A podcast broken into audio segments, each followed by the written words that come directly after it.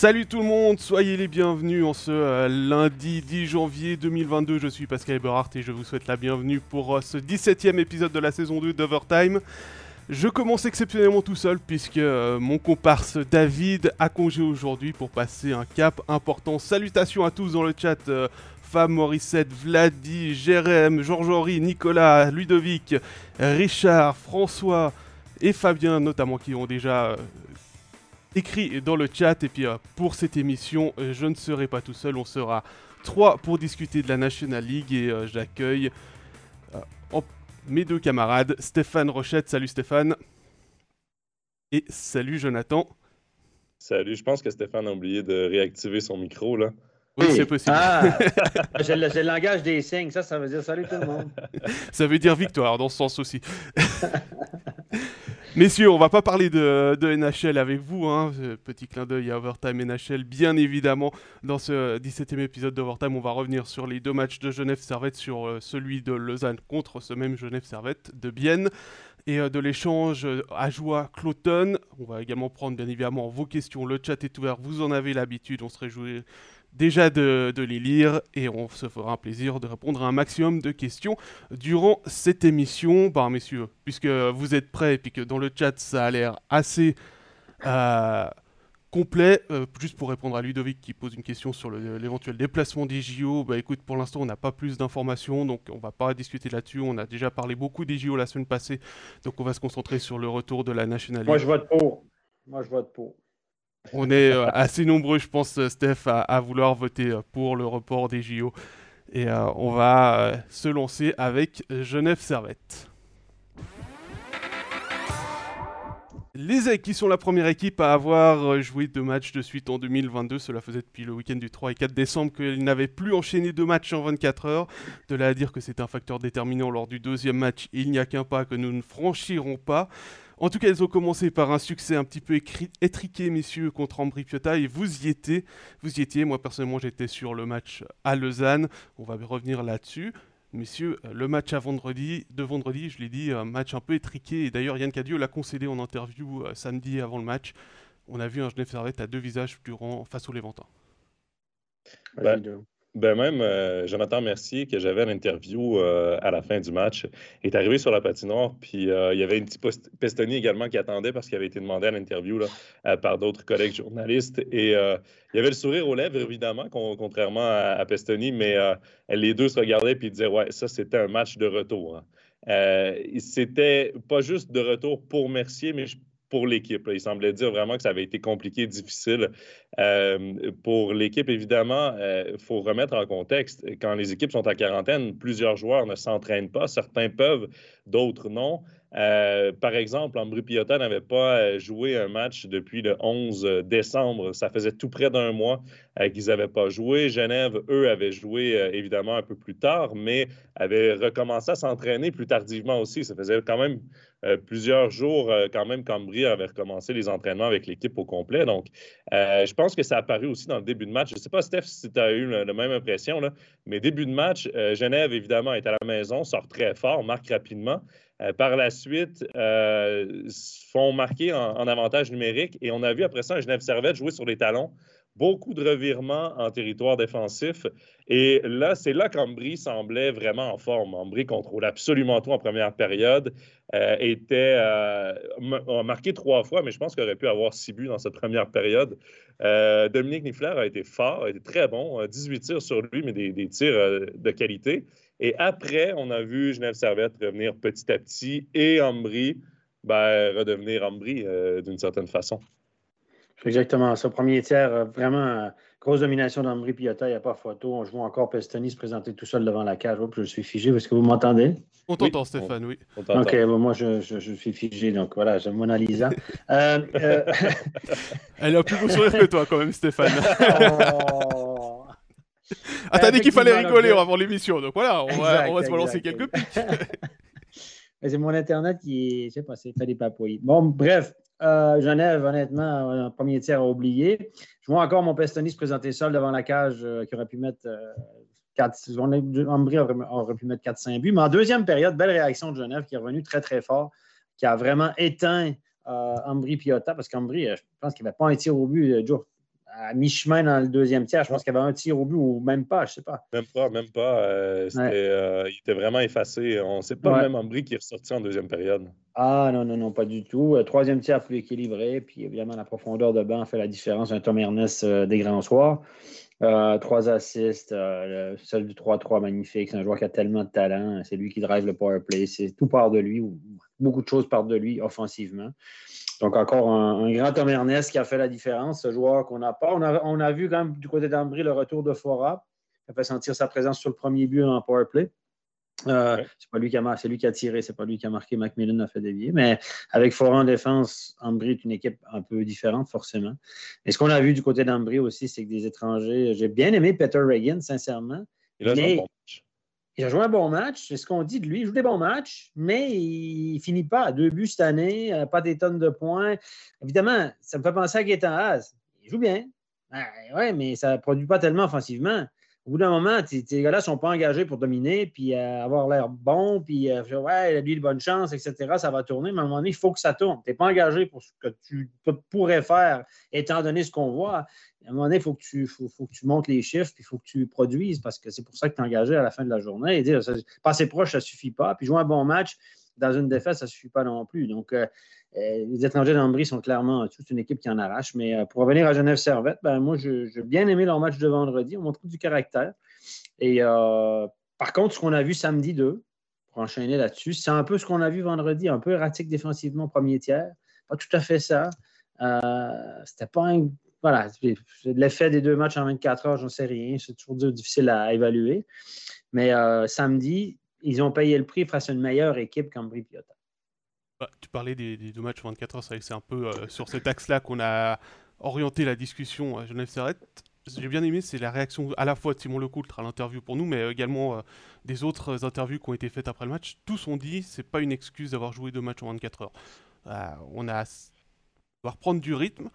Mais les deux ont tout le monde a souligné ce, côté deux visages de euh, Genève Servette, que ce soit contre Ambry, que ce soit contre euh, Lausanne, où on a quand même vu une équipe qui est un petit peu montée en puissance, mais qui n'a pas eu de réussite. Il bah, faut dire que Tobias Stéphane, lui, il avait euh, fin de glace aussi dans son retour, on en parlera après avec, le, avec Lausanne, mais il y, a eu, il y a eu pas mal de, déchets aussi dans le jeu je vois euh, samedi. Oui, oui, et euh, là, il y en a un qui va pas être content, qui va pas être d'accord avec toi, puisque c'est Ludovic qui nous dit euh, son meilleur, Genève Servette sont mieux qu'en début de saison.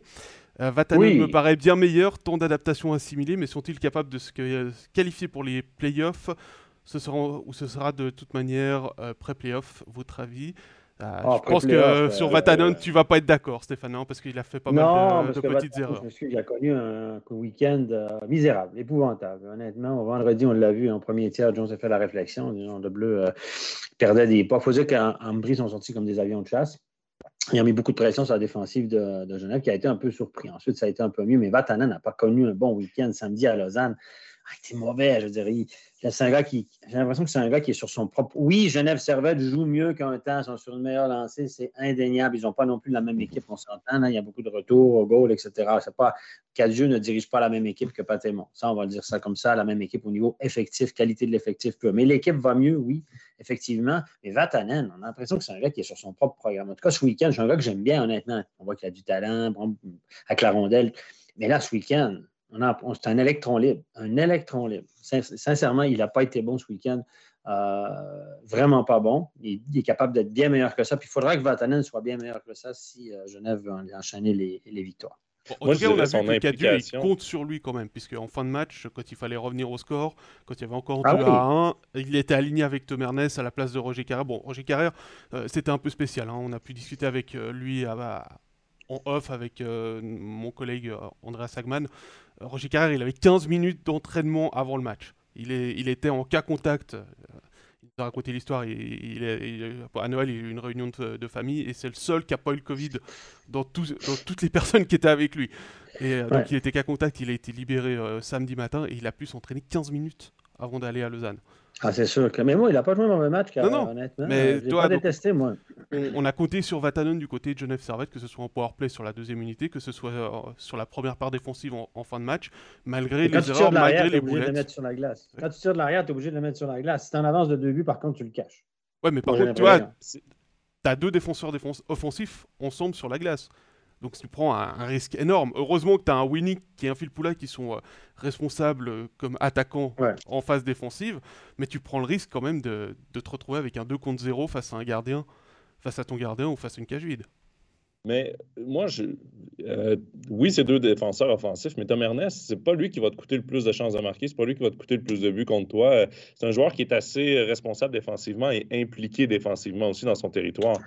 Moi, ce qui m'a dérangé de Sami Vatanen dans les deux derniers matchs, dans le week-end, euh, c'est son implication défensive. Oui, il crée beaucoup de revirements dans sa zone. On s'entend que lui, il veut jouer en attaque, il pense qu'à l'attaque, à l'attaque, à l'attaque. Mais Steph, en infériorité numérique, là, euh, on, l'a vu, je pense que c'était sur l'échappée de, de Costner. Euh, il se replie, écoute. on, on, aurait dit qu'il était à plus d'essence dans le réservoir, mais pourtant, il était, sur la glace depuis un moment, mais c'est assez statique en power play. Oui. Il allait, l'a laissé sur place. Je, suis d'accord avec toi. Mais ça, c'est le point tournant dans le match. Hein? Oui, mais c'est pas la première fois. Oui, parce que Nifler fait l'arrêt, puis après ça, on marque tout de suite après. Si Costner marque le 4 à 1, c'est merci, bonsoir. Euh, oui, sauf que Vatanen, depuis le début de la saison, moi, c'est ce que je pourrais lui reprocher parce que son talent offensif est indéniable. D'ailleurs, il y a eu une carrière en NHL pour ça. Euh, mais euh, c'était pas non plus un NHL le gars qui coûtait le plus cher à ton équipe non plus. Il y avait une conscience quand même. J'ai l'impression que cette conscience-là est peut-être restée en Amérique du Nord. il l'a peut-être laissé euh, dans sa maison ben, là-bas. Ça, c'est, souvent des joueurs de talent comme ça qui ont joué en Amérique, qui viennent en Suisse. OK, bon, l'argent est bon, c'est un beau pays, c'est calme, c'est cool. On y vend tous les mérites du hockey suisse et puis c'est la qualité de vie, puis le salaire. Puis là, il dit Moi, de toute façon, j'ai du talent, j'arrive là, je suis un joueur défenseur étranger, je vais être un, des meilleurs joueurs de cette équipe-là, un des meilleurs défenseurs offensifs au pays. Je suis assez bon, je veux jouer sur mon talent au niveau défensif je ne me ferai pas mal, je ne bloquerai pas trop de shoot, je n'arracherai pas de tête, je donnerai tranquille. Puis offensivement, ben, je vais pouvoir euh, m'amuser un peu offensivement. C'est souvent, il y a beaucoup de gars qui arrivent avec cette idée-là, de se dire, jouer sur un, trois quarts de patin, puis ça va aller. Mais là, on a vu ses limites. Hein. S'il fait ça, le Vatanen, hein. et encore une fois, un, étranger qui sous-estime le hockey suisse en arrivant, ce n'est pas la première fois. C'est pas la première fois qu'il est là, donc euh, la sous Ouais, je, sais bien, mais là, euh, je trouve ça étrange, un peu, moi, qui. qui, Peut-être ce week-end, là, il y avait quelque chose qui l'enquiquinait un peu plus, mais je l'ai trouvé spécialement. Ah, on n'a pas, on pas eu la liste des joueurs qui ont été en quarantaine entre Noël et Nouvel An. Donc peut-être qu'il fait partie de ces joueurs-là. Peut-être. Et qu'il a n'es pas encore à 100% euh, remis de sa quarantaine. C'est un COVID long, c'est un COVID long euh, au niveau du jeu défensif. à part ça, on a une question de Fabien qui a. on a une question intéressante de, Fabien. Est-ce que vous sentez une différence dans le jeu et le coaching par rapport à Patémon Donc par rapport depuis que, depuis euh, mi-novembre et le changement d'entraîneur. Stéphane. je te laisse y aller là-dessus parce que tu, les vois plus souvent. Euh, moi, je suis sur d'autres matchs. Je ne trouve pas que le jeu de, Genève a changé de façon transcendante. L'effectif a changé. Et là, le fait que Pouliot a le passeport suisse aussi, ça change énormément. pour ça, il ne faut pas qu'il soit suspendu. ouais. Mais le retour de Richard, il ne faut pas le sous-estimer. Moi, je pense que c'est. Le... Yann Cadieux fait sûrement des trucs bien, là, parce qu'il n'y a pas de hasard à un moment donné. Sauf que les trucs, les éléments sont tombés en place quand il est arrivé. On lui a donné un gardien que les performances de gardien se sont améliorées. Turkirchen a été bon. Nifler a fait du bon job. Euh, il y a eu des arrêts que, que, n'avait pas, il faut le dire. Je sais que Sébastien Beaulieu n'aime pas quand je dis ça, mais je le dis quand même. Euh, parce que je le pense et c'est une opinion qui, quand je parle à tout le monde, tout le monde me dit c'est ça. Et puis, euh, il n'a pas la même équipe sur le papier. Hein. Tanner Richard, les garçons, beaucoup de points. Là, je pense qu'il y a trois points en neuf matchs, quelque chose comme ça. Mais il est chiant, il est dur à jouer contre. Il dérange tout le monde sur la glace, il gagne des face-offs. Euh, peut retourner à l'aile tout d'un coup, beaucoup plus à l'aise. Donc, toute la chimie de l'équipe est complètement différente pour moi. Mais je pense que Cadieux a réussi quand même son, coup. Je pense qu'il fait un bon job. Il a réussi à remotiver tous ses troupes et rallier les, les gars à la cause et à redresser la barre de cette équipe-là. Certes, pas avec la même équipe, mais il l'a fait quand même. Et cette équipe-là, ce qu'on voit maintenant, c'est le Genève Servette qu'on pense avoir en début d'année. Est-ce qu'on peut, dire, on peut dire ça comme ça? Écoute, samedi, il y a une image intéressante sur le banc où Cadieux a été montré en gros plan. C'est qu'il est. On retrouve un petit peu du Dubé et du Volven euh, dans son attitude. C'est-à-dire qu'il ah. va, il va aller il va aller féliciter ses joueurs quand ils font quelque chose de bien, mais vraiment euh, en proche, en, les prenant par les épaules, en, les, en, leur parlant euh, quasiment dans l'oreille, mais pas forcément très méchamment, je dirais que on va reprendre les termes de Tom Ernest qu'il avait donné il y a, dans une interview. C'est il y a une nouvelle voix dans le vestiaire, mais il y a surtout une nouvelle présence sur le banc aussi puisque certes, il y a toujours euh, Yann Cadieux et Louis Matt, mais il y a aussi Ricard Franson qui est arrivé. Et euh, peut-être que pour euh, Tom Ernest aussi, c'était important d'avoir quelqu'un qui parle suédois dans son ouvrage, même si ce n'était pas le cas avant, mais d'avoir une nouvelle voix différente. Je ne sais pas exactement quel est le rôle de, de Franson dans la, dans la répartition, puisque normalement Louis s'occupe des défenseurs, peut-être plus pour les, les, unités spéciales. Mais voilà, il y a un nouveau coach principal, donc Mhm. une nouvelle voix qui, parle dans le vestiaire, il y a un nouvel assistant aussi. Donc au final, c'est peut-être aussi ça qui fait que tout se met en, ensemble et euh, clique. Jonathan. Ça clique, comme on dit. Mais c'est très rare que tu vas voir une révolution du système de jeu quand tu amènes un adjoint comme head coach pour prendre la place de, d'un entraîneur qui est congédié. Parce que, mine de rien, le système était bâti. Euh, Yann Cadieux s'occupait, si je ne me trompe pas, des attaquants. Euh, donc, euh, sa façon de travailler, évidemment, les, les, coachs sont toujours en meeting ensemble, travaillent d'une façon. Évidemment, il va changer quelques petits éléments, mais c'est rare que ça va être une révolution à 100% quand tu amènes l'adjoint. Quand tu amènes une, une, nouvelle tête pour diriger ton équipe, Là, tu vas avoir une révolution. Là, tu vas avoir une période d'ajustement avec euh, pour le, système de jeu, pour euh, tu vas avoir des, nouveautés, mais je pense pas qu'il y ait eu une révolution telle quelle. Je pense que ça a été peut-être un électrochoc. Comme tu dis, Steph, il y a une équipe évidemment mieux nantie que ce qu'avait Patémon en début de saison. Ça, il ne faut pas le cacher. Euh, c'est un électrochoc quand tu changes de coach. C'est un message différent aussi dans le, dans le vestiaire, aussi en amenant un nouvel, un nouvel adjoint. Donc, je pense que tout ça mis ensemble euh, fait qu'en ce moment, ben, Genève, oui, est une équipe qui ressemble plus à ce qu'on s'attendait en début de saison. Euh, je reviens à la question euh, du départ. Est-ce qu'on s'éloigne? Hein, Oui, on s'est éloigné là.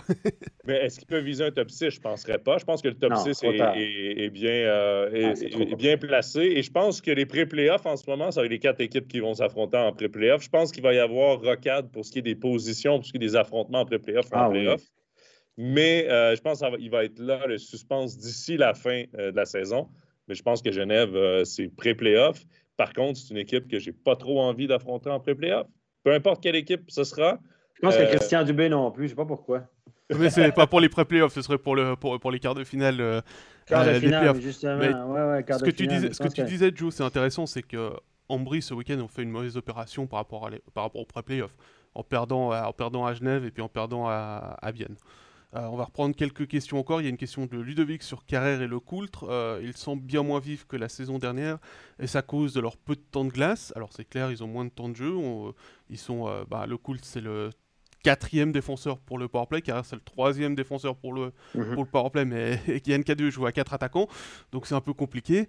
on rappelle qu'ils ont aussi été ils ont été blessés ils ont commencé leur euh, préparation avec le premier match euh, de, la saison régulière. Donc c'est clair que c'est pas forcément euh, les conditions idéales. moi, je trouve qu'il monte gentiment en puissance. Carrière, on l'a dit, hein, samedi, il était en manque, il était hors de forme, mais il a fait un très bon match. Je sais pas ce que Jonathan, toi, t'en ouais, penses. Ouais, ouais, Moi, j'aime bien. moi, le Coultre, c'est vendredi, Steph, je l'ai pas trouvé mauvais, loin de là. C'est juste que c'est c'est son temps de glace qui, est affecté par la venue d'un Vatanen, par exemple. C'est ça. Euh... Merci qui revient. Mon merci n'a pas joué beaucoup. Mais... Moi, ce que j'aime beaucoup de Simon Lecoultre, c'est son apport offensif. Simon Lecoultre, euh, j'ai coupé plusieurs séquences. Évidemment, quand je fais des studios, euh, je coupe des séquences, mais je ne peux pas toutes les montrer. Et Simon Lecoultre a, a, toujours eu cette qualité. Je l'ai coaché, je le connais bien. Simon, j'étais à Lausanne quand il était là. C'est un gars qui a un instinct offensif incroyable. Et là, il sait quand supporter l'attaque quand venir comme quatrième pour supporter l'attaque, créer le surnom, mais il le fait très bien. On a vu, euh, il a une passe sur le but gagnant euh, samedi, euh, vendredi, pardon. Et Simon Lecoultre a cette touche offensive. C'est un défenseur, de temps en temps, il fait une grosse bourde, échappe un pas, il n'a pas changé. Mais ça, il faut vivre avec ça. Mais non, il a toujours été comme ça. C'est un gars tout à coup qui Il y, a des défenseurs qui ont fait leur carrière comme ça. Hein. Exactement. Donc, il faut vivre avec. Il prend des risques, des fois démesurés. Il pinche quand ce n'est pas le temps. Dont Adélémon est un petit peu comme ça. C'est le même genre de joueur. Mais il faut vivre avec. Mais par contre, il a cette qualité, Simon Lecoul, cette audace offensive. Il a cet instinct pour supporter l'attaque. Et il choisit souvent le très bon moment pour y aller. Il faut lui donner ça. Il le fait très, très bien. Et ça, sur la longue. Il est, encore jeune, hein, Simon Lecoul. On va se garder une jeune aussi avec lui. C'est un homme Moi, j'aime bien sa première passe aussi. Euh, souvent, euh, il est capable de faire une bonne relance, mais euh, il, prend un bon moment aussi parfois pour y aller plus agressif, essayer la longue passe. Moi, j'ai commenté quand même plusieurs fois à Genève depuis le début de la saison, puis c'est souvent ce que je retiens des matchs de Simon. Et il crée, il, aperçoit souvent un joueur seul entre la ligne bleue adverse et la ligne rouge, une passe bien euh, précise, et ça permet une relance hyper rapide, une chance de manquer rapide il y a ce petit don euh, qui n'est pas donné à tout le monde d'avoir une bonne première passe. Offensif. Du flair offensif assez. Parfois, il se fait couper, puis là, on en parle. Mais ça vient avec le risque. C'est un jeu risqué, mais en même temps, euh, moi, j'ai souvent vu quand même des jeux du genre euh, oui, oui, fonctionner. Oui. Moi, j'ai une petite correction à faire. J'ai quelque chose qu'il faut que je dise pour Genève Servette, parce que je me suis fait un peu il y a quelqu'un, un membre de l'organisation qui est bien au fait de la situation, des situations contractuelles, notamment des gardiens, qui est venu vers moi, qui n'était pas très content avec moi vendredi. Il m'a dit Steph, je respecte beaucoup pour tout ce que tu fais, mais là, tu as parlé à travers ton chapeau, tu as dit quelque chose qui n'était pas juste, puis ça me fâche. Il a dit Tu as dit que les deux gardiens de Genève Servette coûteraient un million au club, qu'on a investi plus d'un million au club dans les deux gardiens. Il m'a dit C'est pas vrai. Je dit ah non, c'est pas vrai. Il dit non, je, vous dis, je vous cite, il m'a dit Je peux le dire. Les deux gardiens l'année prochaine de Genève Servette, c'est-à-dire Desclous et Maillère, vont gagner 950 000 de salaire. C'est pas un million? Mais ça ne, ça ne coûtera pas, je vous le dis, les deux cumulés, c'est 950 000 de salaire. On s'entend? Mais ils, ne, mais ils ne coûteront pas 950 000 à Genève Servette, ils vont coûter 675 000 à Genève Servette parce que la moitié du salaire de Robert Maillard sera assumé par Davos. Alors, mais à culpa, les deux gardiens vont, valent à peu près un million, mais tu n'as pas trop trompé. Par contre, comme Robert Mayer sera payé, la moitié du salaire sera assumé par Davos, ça nous coûtera, ça va coûter environ 700 000, 675 000, 700 000 à Genève Servette. Donc, j'ai dit que je le corrigerai, merci. Donc, l'information est officielle de source sûre. Voilà. Donc, euh, c'est la raison pour laquelle on a rapatrié Robert Mayer parce qu'on a considéré que c'était un deal à, moitié prix. Donc, Robert Mayer gagne 550 000 à, Davos, 275 euh, 000 seulement pour euh, Genève Servette. Puis c'est vrai qu'à 275 000, moi, je le reprends Robert Mayer. Il me fait une gaffe de temps en temps, mais à 275 000, je vis avec sa gaffe par match. pour deux saisons aussi, hein. je pense que c'est sur les deux saisons hein, qui oui, je pense, oui. salaire. Euh. Voilà, donc, mais elle ne coûte pas pour moi, ça ne coûtera pas ça à Genève Servette, mais les deux gars vont gagner quand même ce salaire-là. Alors, pour euh, terminer sur les gardiens, pour répondre à Vladi, Charlin, lui, sera placé en National League. Sébastien Beaulieu l'a confirmé. Pour Fabien, qui sera le numéro 1, il y aura une alternance entre les deux gardiens, mais euh, avec une préférence pour Desclous, de ce que j'ai euh, pu entendre du côté de Genève. Et puis, on avait une question de Gaëtan Grossrider en avance par rapport à, un autre défenseur. C'est pourquoi Tom joue en Europe et pas en NHL. Ça, c'est la question qu'on se pose. C'est une, très grande, c'est une très bonne question, mais après. Il y a des questions sans réponse comme ça qui restent toujours. Euh, si, écoute, moi j'ai une question à te proposer. J'ai une réponse à te proposer, Stéphane. Tu l'as d'ailleurs utilisé euh, jeudi dans Overtime NHL. Timing is everything. Le, timing fait tout. Et je pense que Tom Ernest, au moment où il aurait pu partir en Amérique du Nord, n'était pas encore un défenseur dominant. C'est ça. Il il y a des gars qui se développent sur le plus tard. Hein. Mais c'est drôle, c'est drôle, les gars, parce que vendredi, entre la première et la deuxième période, on s'est posé exactement cette question-là, Steph et moi. On est allé voir les statistiques de Tom Ernest, qui a joué deux saisons du côté de la HL, n'était pas un défenseur dominant. Il y avait une équipe d'ailleurs avec beaucoup de joueurs euh, de la National League qu'on retrouve aujourd'hui. Euh, il y avait Alexandre Grenier dans cette équipe-là, il y avait Ronald Skinnins, entre autres. Et euh, il, a décidé de revenir en Suède, ensuite en National League. J'ai l'impression qu'il a maturé depuis, euh, il est conscient de son jeu. Est-ce que son, sa vitesse serait assez euh, intéressante pour la NHL? Je ne sais pas. C'est peut-être là où il, c'est un très bon patineur, mais est-ce qu'il est assez rapide pour la NHL? Je ne sais pas. Est-ce que. Son jeu physique, peut-être? Son jeu physique. Est-ce qu'il aurait les mêmes minutes? Est-ce qu'il pourrait avoir 25 minutes de temps de glace en NHL, le premier power play, avoir c'est pas un 5-6. Il ne peut pas jouer comme 5-6. Non, c'est pas un 5-6. Après, on s'est dit, Yanis Moser en ce moment joue euh, en Arizona. Ah, voilà, là tu, tu, touches le point. Écoutez, si Yanis Moser peut jouer à NHL, en tout cas se présente gentiment pour jouer à NHL, on s'entend que Arizona, c'est la pire équipe de la NHL, etc. Mais euh, il, se profile éventuellement pour, euh, pour se tailler un poste à NHL dans les prochaines années. Euh, Yannick Weber a joué à NHL. Jonas Sigenthaler a joué à NHL. Si je vous demandais de choisir le meilleur défenseur, si je vous dis dans ceux que j'ai nommés, quel est le meilleur défenseur, tout le monde me dirait Thomas oui, mais parce que euh, tu prends l'exemple de, Yannick Weber et de, de Sigenthaler, tu sais très bien en NHL que ce sont des défenseurs 5-6. C'est ça. Et qui joueront jamais plus haut que 5-6. C'est ça, qui était plutôt euh, caractère défensif, même si Weber était offensif quand il était euh, dans le junior. Mais Yanis, si, vous, si Yanis Moser peut jouer en NHL, pourquoi, euh, Yanis Moser n'est pas un défenseur physique non plus, on s'entend. S'il peut jouer à la différence, à, la différence qu'en ce moment, Yanis Moser, à l'âge qu'il a, est un défenseur d'avenir, alors que Tom Ernest, là, euh, il est à son prime, il est à son sommet de sa carrière. Donc, euh, c'est pour ça qu'on mise, met sur le jeune. Mais Tom Ernest aurait sa place dans l'équipe d'Arizona, par exemple, cette année. Mais là, maintenant, il, peut aider, il pourrait aider un paquet d'équipes de NHL. Moi, je regarde les Canadiens de Montréal. Ils n'en ont pas du Tom Ernest. Hein. Ils n'en ont pas à la tonne. Euh, défenseur gaucher, mobile, euh, capable d'avoir une bonne première passe.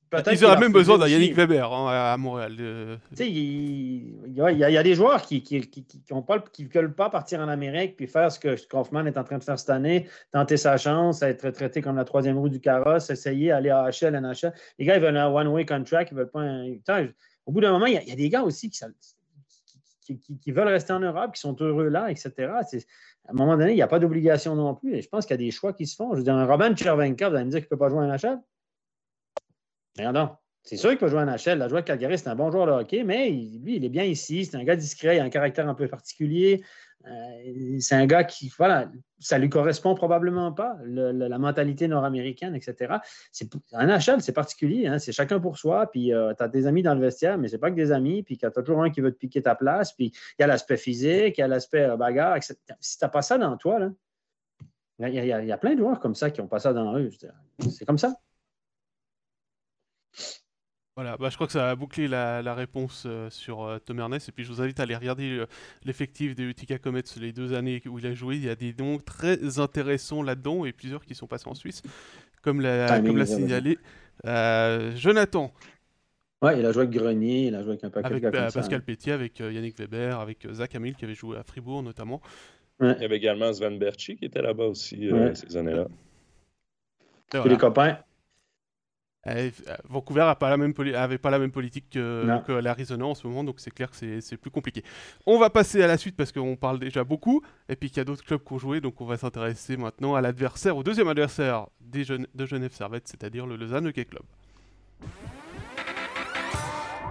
Lausanne qui a fait son retour de quarantaine samedi, les Vaudois euh, restaient sur une fin d'année catastrophique. Hein. On se souvient, 14 buts encaissés, 2 buts marqués lors des 3 derniers matchs de décembre. Je l'ai d'ailleurs évoqué avec euh, Tim Beson en interview.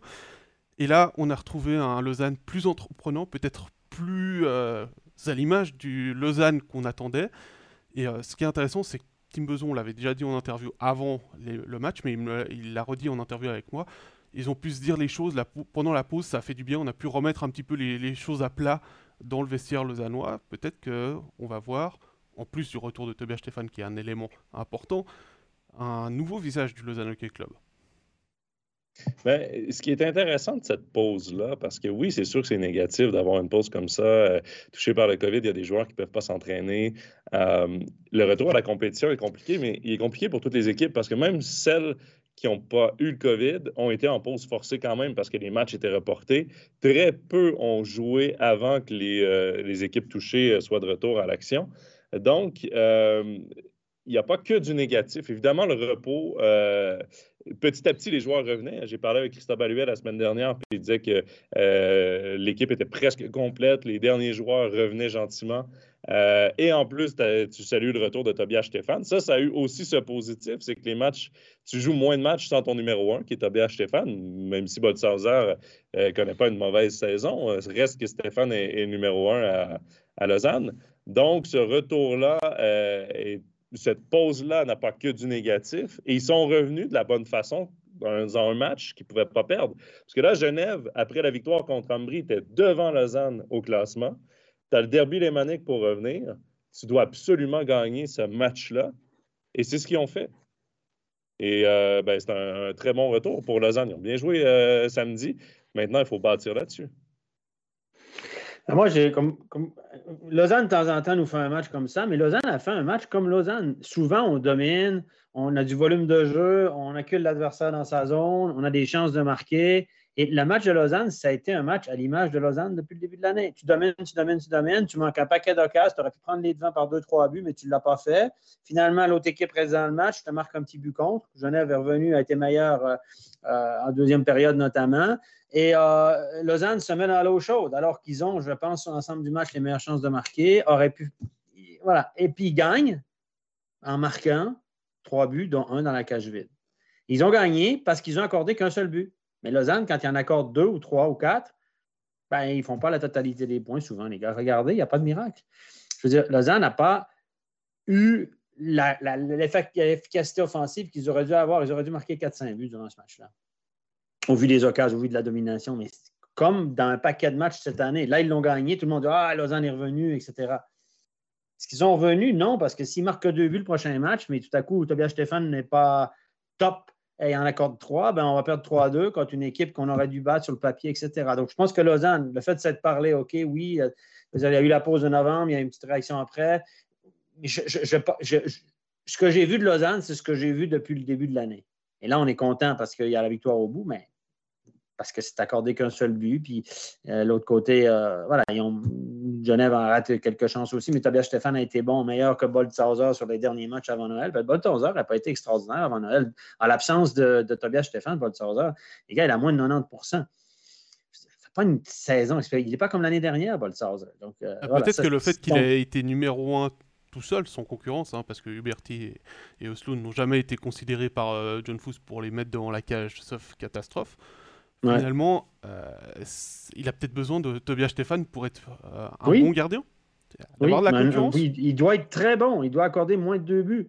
Sinon, Lausanne a de la peine à enfiler l'aiguille c'est une équipe qui ne marque pas assez de buts. C'est, comme, comme Doug Boulanger l'a dit, c'est les champions du monde du Corsi. La domination, on ne on met pas les cotes à pas qu'à la cage, on domine comme Lugano, mais au bout d'un moment, il faut que tu produises. Le Corsi, c'est beau de dominer, mais ça ne suffit pas de dire que tu as dominé. Il faut, que tu t'affoutes au fond à un moment donné. Tu as meilleur temps de gagner de face. Tu as meilleur, temps de ne pas avoir beaucoup de chance, mais de la mettre au fond quand tu l'as et que, que beaucoup de chance moi, une victoire chanceuse, c'est une victoire. Une victoire à l'arraché, comme, on pouvait en faire l'année passée, c'est une, victoire. Fribourg combien de victoires à l'arraché cette année? Ben oui, ben, ils sont efficaces. Ma ils marquent un petit peu en power play. Il y a toujours un qui fait la différence. Il y a, toujours quelque chose qui se passe. Mais Lausanne, il n'y a pas. Donc, pour ça que je dis, moi, je, ne crois pas que Lausanne sera une équipe transcendée jusqu'à la fin de l'année. Je pense qu'elle va continuer sur cette, sur cette note-là. Je ne vois pas d'étincelle offensive. Berchi, ça me dit, les gars, est-ce qu'on a vu un peu ses limites offensives au niveau du sens du jeu? Berti, ça, fait, un moment qu'on ne le voit plus sur la feuille de pointage. Depuis, euh, depuis la prise de Il est top scorer de cette équipe-là avec 22-23 points. Je 22 pense. Points. catch, ce catch a été. On l'a vu samedi, il, il, crée un paquet de trucs, mais il n'y a même pas 20 points. Au bout d'un moment, on savait que c'est ça qu'on engageait, mais il n'y a pas cette étincelle. Et Berti, moi, je, je l'aime bien, c'est un bon gars, il patine, il, a un côté spectaculaire. Quand il prend le pas, de la, la, ligne bleue à sa ligne bleue, il rentre dans la zone, il met tout le monde sur les talons.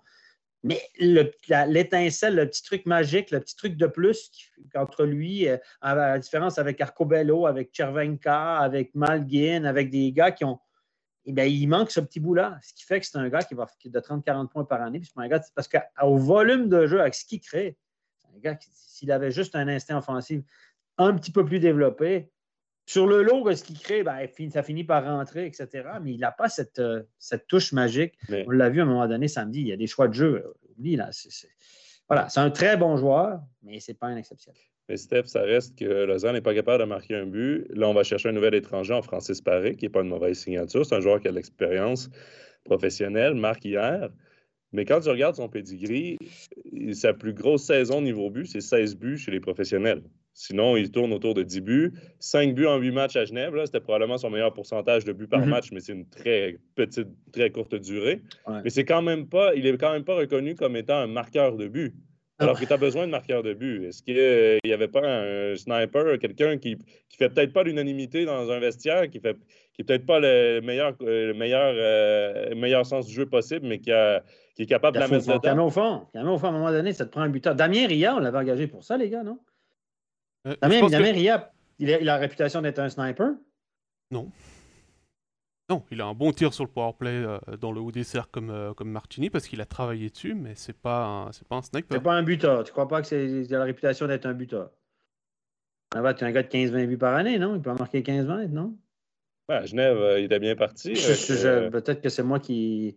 Ben, la dernière... Moi, je le perçois comme ça. L'année passée, avec Genève, il avait fait une bonne saison, mais c'est pas non plus. Euh, c'est pas non plus.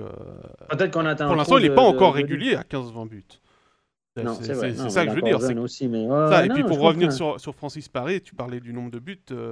Joe, je crois qu'il a marqué, c'était son sixième but en deux ans, il y a, samedi soir.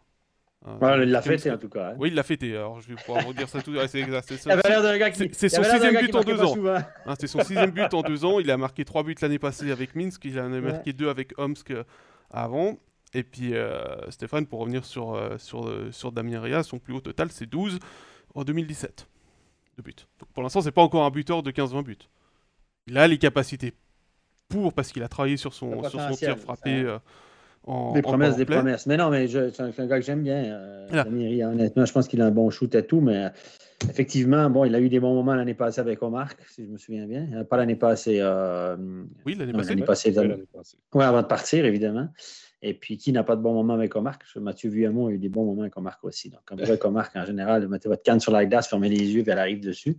Et, cette année, ben, il n'y a peut-être peut pas le fabricant de jeu. Je veux dire, Berchi n'est pas le fabricant de jeu idéal pour faire fonctionner un gars comme, comme Ria, qui est plutôt un finisseur. On l'a vu, euh, presque un 2 contre 0, là, le, tir de Berchi, c'est hallucinatoire pour moi.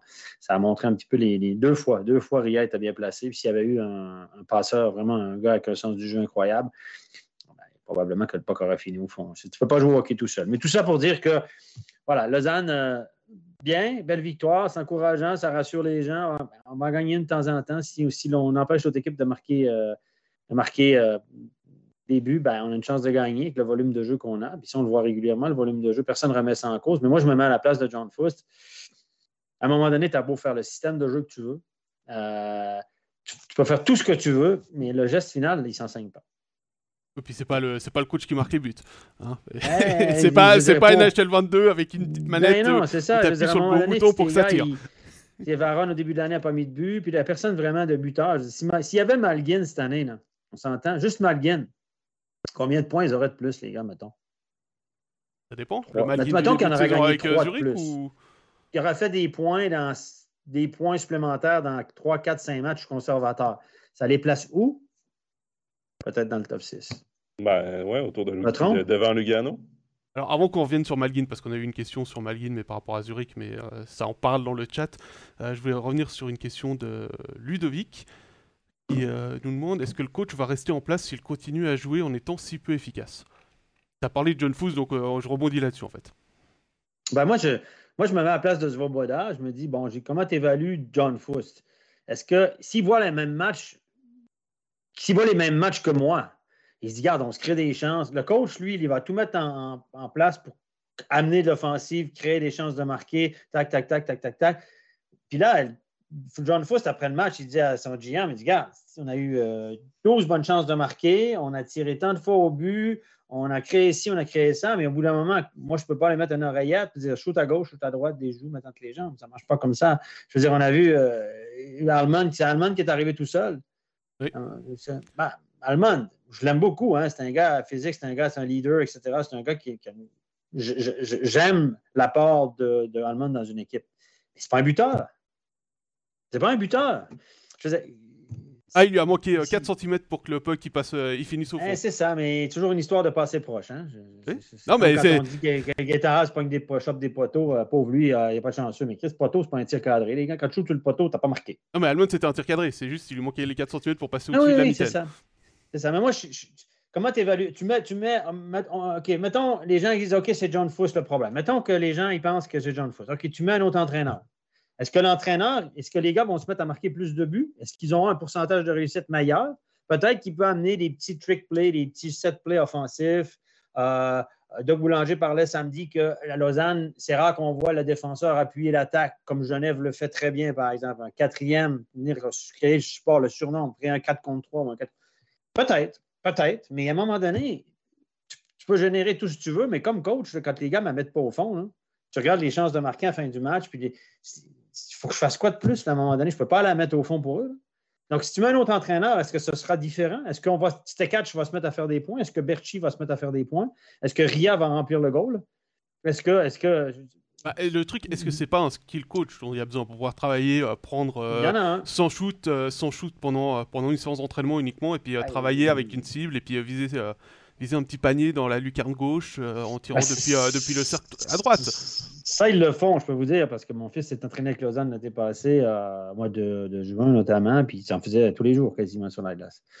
Trois fois par semaine. Donc, au bout d'un moment, tirer précis quand tu n'as pas de pression, Ouais, je sais. Ah, c'est clair que c'est pas la dans, chose. Dans hein, l'action, il y a un gardien, puis y a un petit bout de l'histoire qui ne s'enseigne pas. Sinon, tout le monde marquerait 25 buts. Hein. Au bout d'un moment, s'il suffisait de tirer pour marquer, si tout le monde a le même pourcentage de réussite, c'est comme les expected goals. Les expected goals disent que de cet endroit-là, le taux de réussite, c'est, euh, je sais pas, c'est 20% euh, OK, mais si c'est Hoffman qui shoot ou c'est moi, à mon âge, parce qu'à l'époque, euh, c'était autre chose, on est d'accord. ouais, mais bon, tu jouais, tu jouais à Châtel en première ligue, Steph. Hein. ah, non, non, non, mais tu vois ce que, ce que je veux dire. C'est pas la même chose. C'est pas. Et puis moi, je pense que Lausanne, on a vu, le Lausanne qu'on a vu au début de l'année, qu'on a vu samedi, puis qu'on verra, moi, je, je, je, vois, ça va être difficile de changer la. Il y aura peut-être des bonnes séquences, des moins bonnes séquences, mais ce Lausanne-là est le même depuis le début de l'année. Part ça, on parlait entraîneur depuis euh, samedi. Il y a Bobby Dolas qui a rejoint oui. le staff d'entraîneur sur le banc. Euh, Bobby Dolas, qui il avait fait une apparition l'année passée déjà, hein, en fin de saison. C'est l'entraîneur, ex-entraîneur désormais des U17, si je ne me trompe mhm. pas. C'est ça. C'est aussi, c'est comme avec Ricard Franson, c'est amener une nouvelle voix dans le vestiaire auprès des joueurs. Euh, c'est peut-être cette manœuvre-là qu'a fait, qu'a fait Petr Svoboda en, en décidant de l'ajouter au coaching staff. Bah, il était venu pour ça à la base. Hein? Puis finalement, il a fini avec les 17 Et puis voilà, ben, écoute, pourquoi pas? Hein? Je veux dire, Petroviski, c'est pas un ancien défenseur. Euh, voilà. De Bobby Dallas, on va respecter, euh, respecter sa carrière quand même. Hein. Bobby Dallas, c'est quand même un gars qui a une belle carrière à NHL. Il a roulé sa bosse, il a joué un peu partout. Euh, il l'a eu dur. Et, donc, franchement, je pense qu'il a quand même l'expérience suffisante pour apporter quelque chose à la brigade défensive. Est-ce que ça va donner des résultats? On ne sait pas, mais pourquoi pas? à un moment donné, on essaye de faire bouger les, choses. C'est peut-être une. Ça peut peut-être aider un petit peu. En tout cas, l'histoire euh, de mettre la pression sur les entraîneurs, ça, ça a fait réagir dans le chat. Hein, Vladi et, Fabien notamment qui disent qu'on met trop souvent et trop facilement la pression sur les entraîneurs. Euh, la faute sur les entraîneurs. Et euh, Vladi dit ouais, mais en NHL, il y a les GM qui sont là pour ça aussi, pour, euh, pour prendre le, fusible. Donc. Mais, mais quand même, moi, je reviens à, à John Fuss, c'est quand même deux poids, deux mesures quand tu compares avec Patémon. Patémon a été viré parce que les résultats n'étaient pas bons, mais il y a toujours eu une équipe décimée. John Fuss a une équipe qui, a relativement été euh, en santé. On va mettre des guillemets, là, mais il n'y a, pas, a pas eu des, équipes euh, lourdement touchées par les blessures depuis le début de la saison.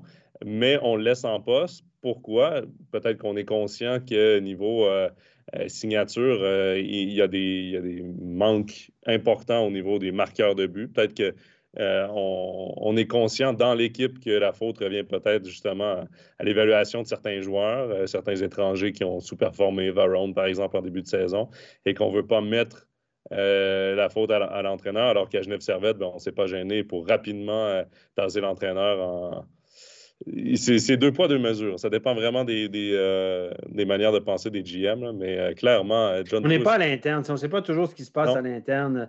Tu sais, comme disait Yann Anston, je me souviens quand j'étais dans le bureau avec lui, quand il avait licencié Dan Ratouchené, il m'a dit Steph, il, dit, y a des red flags partout. Il, y a des, drapeaux rouges partout sur ci, sur ça. il y a des, plein de petits trucs à l'interne qui se passent que les gens ne voient pas. Nous, on voit le résultat final. Là, ils ont gagné samedi. Ah, Lausanne est transformée. Se calmer. Là. Puis là, ils vont perdre le prochain, ou je ne sais pas. S'ils perdent le prochain ou les deux prochains, les gens vont dire c'est une catastrophe de nouveau, il n'y a rien qu'à changer. Les gens, c'est les émotions, c'est tout le temps le dernier match ou les deux derniers matchs qui font foi avant Noël, c'est une catastrophe. tout à coup, c'est rassurant. C'est comme. Et, quand tu es directeur sportif, quand tu es manager, il faut que tu vois ça big picture. Donc, il faut, que tu sortes de la déception du match puis de réanalyser ça deux jours après froidement, tac, tac, tac, on discute. C'est comme ça, hein, c'est comme ça que tu y arrives. Et euh, malheureusement, souvent les décisions euh, intempestives ne sont pas prises de cette façon-là. Mais c'est là où on ne peut pas juste juger le classement puis les résultats pour juger du travail du coach non plus. C'est ça. Il y a beaucoup de données qu'on ne connaît pas. C'est ça. Au bout d'un moment, comme tu dis, si tu ne marques pas de but, là, qui, qui, qui va, qui, c'est quoi le déclic offensif du côté de. Il y a beaucoup de joueurs pareils finalement. Peut-être qu'on s'est trompé sur certains gars. Peut-être qu'on pensait que ces catchs allaient nous en faire 40, 40 50 points dans cette ligue-là, euh, étant donné son patin, son gabarit, etc. Ce n'est pas le cas. Mais est-ce, est-ce que si ces catchs jouaient avec Malgin, est-ce qu'il n'y aurait pas aussi. Ça, il suffit d'un ou deux joueurs un peu meilleurs qui, apportent, qui emportent tout le monde dans son sillage, tu sais, qui crée de l'attaque, qui génère de l'attaque. Puis tout à coup, ben, Berchi, au lieu d'avoir 22 points, il en aurait 30, presque un point par match. Puis tout à coup, ses 4 aurait 6 buts de plus. Et puis euh, voilà. Donc. Euh, Comme avec DC, on met euh, Paris en bouteille. Ben oui, mais c'est ça, mais ils ont, pour l'instant, ils n'ont pas ce joueur-là. Ils n'ont pas remplacé Malguin et Hudon au niveau offensif. On les a remplacés par des joueurs avec un gros volume de jeu, avec une probablement plus puissant. Mais on le voit, ça. Euh, mais la finesse n'a pas été remplacée. au bout d'un moment, ben, c'est un équilibre entre les deux qui, qu'une équipe a besoin. Alors Fabrice est d'accord avec ce que tu disais. Hein. Lausanne n'est pas transformé, rien de rassurant contre le GSHC. Il y a Christian qui veut revenir sur le troisième but. Euh, la faute d'arbitrage sur le troisième but, qu'en pensez-vous? Euh, Yann Cadieux a dit à Grégory Beau du Blic qu'il avait entendu un coup de sifflet juste avant, c'est pour ça qu'en fait il, il contestait. Il râlait. Il râlait. parce qu'il n'y a pas. Euh, il y a, il y a, il y a un-jeu différé quand Tom Ernest remet de la POC dans la zone, mais il y a, comme il n'y a aucun joueur de Genève qui, qui touche à la rondelle, euh, pas de raison de siffler. Il y en a à le POC le reprend, il n'y a pas de passe avec la main. Et effectivement, moi, j'ai réécouté, le, j'ai vu ça, cet article-là de, de, de, de Grégorita. J'ai écouté la vidéo, j'ai mis mes écouteurs.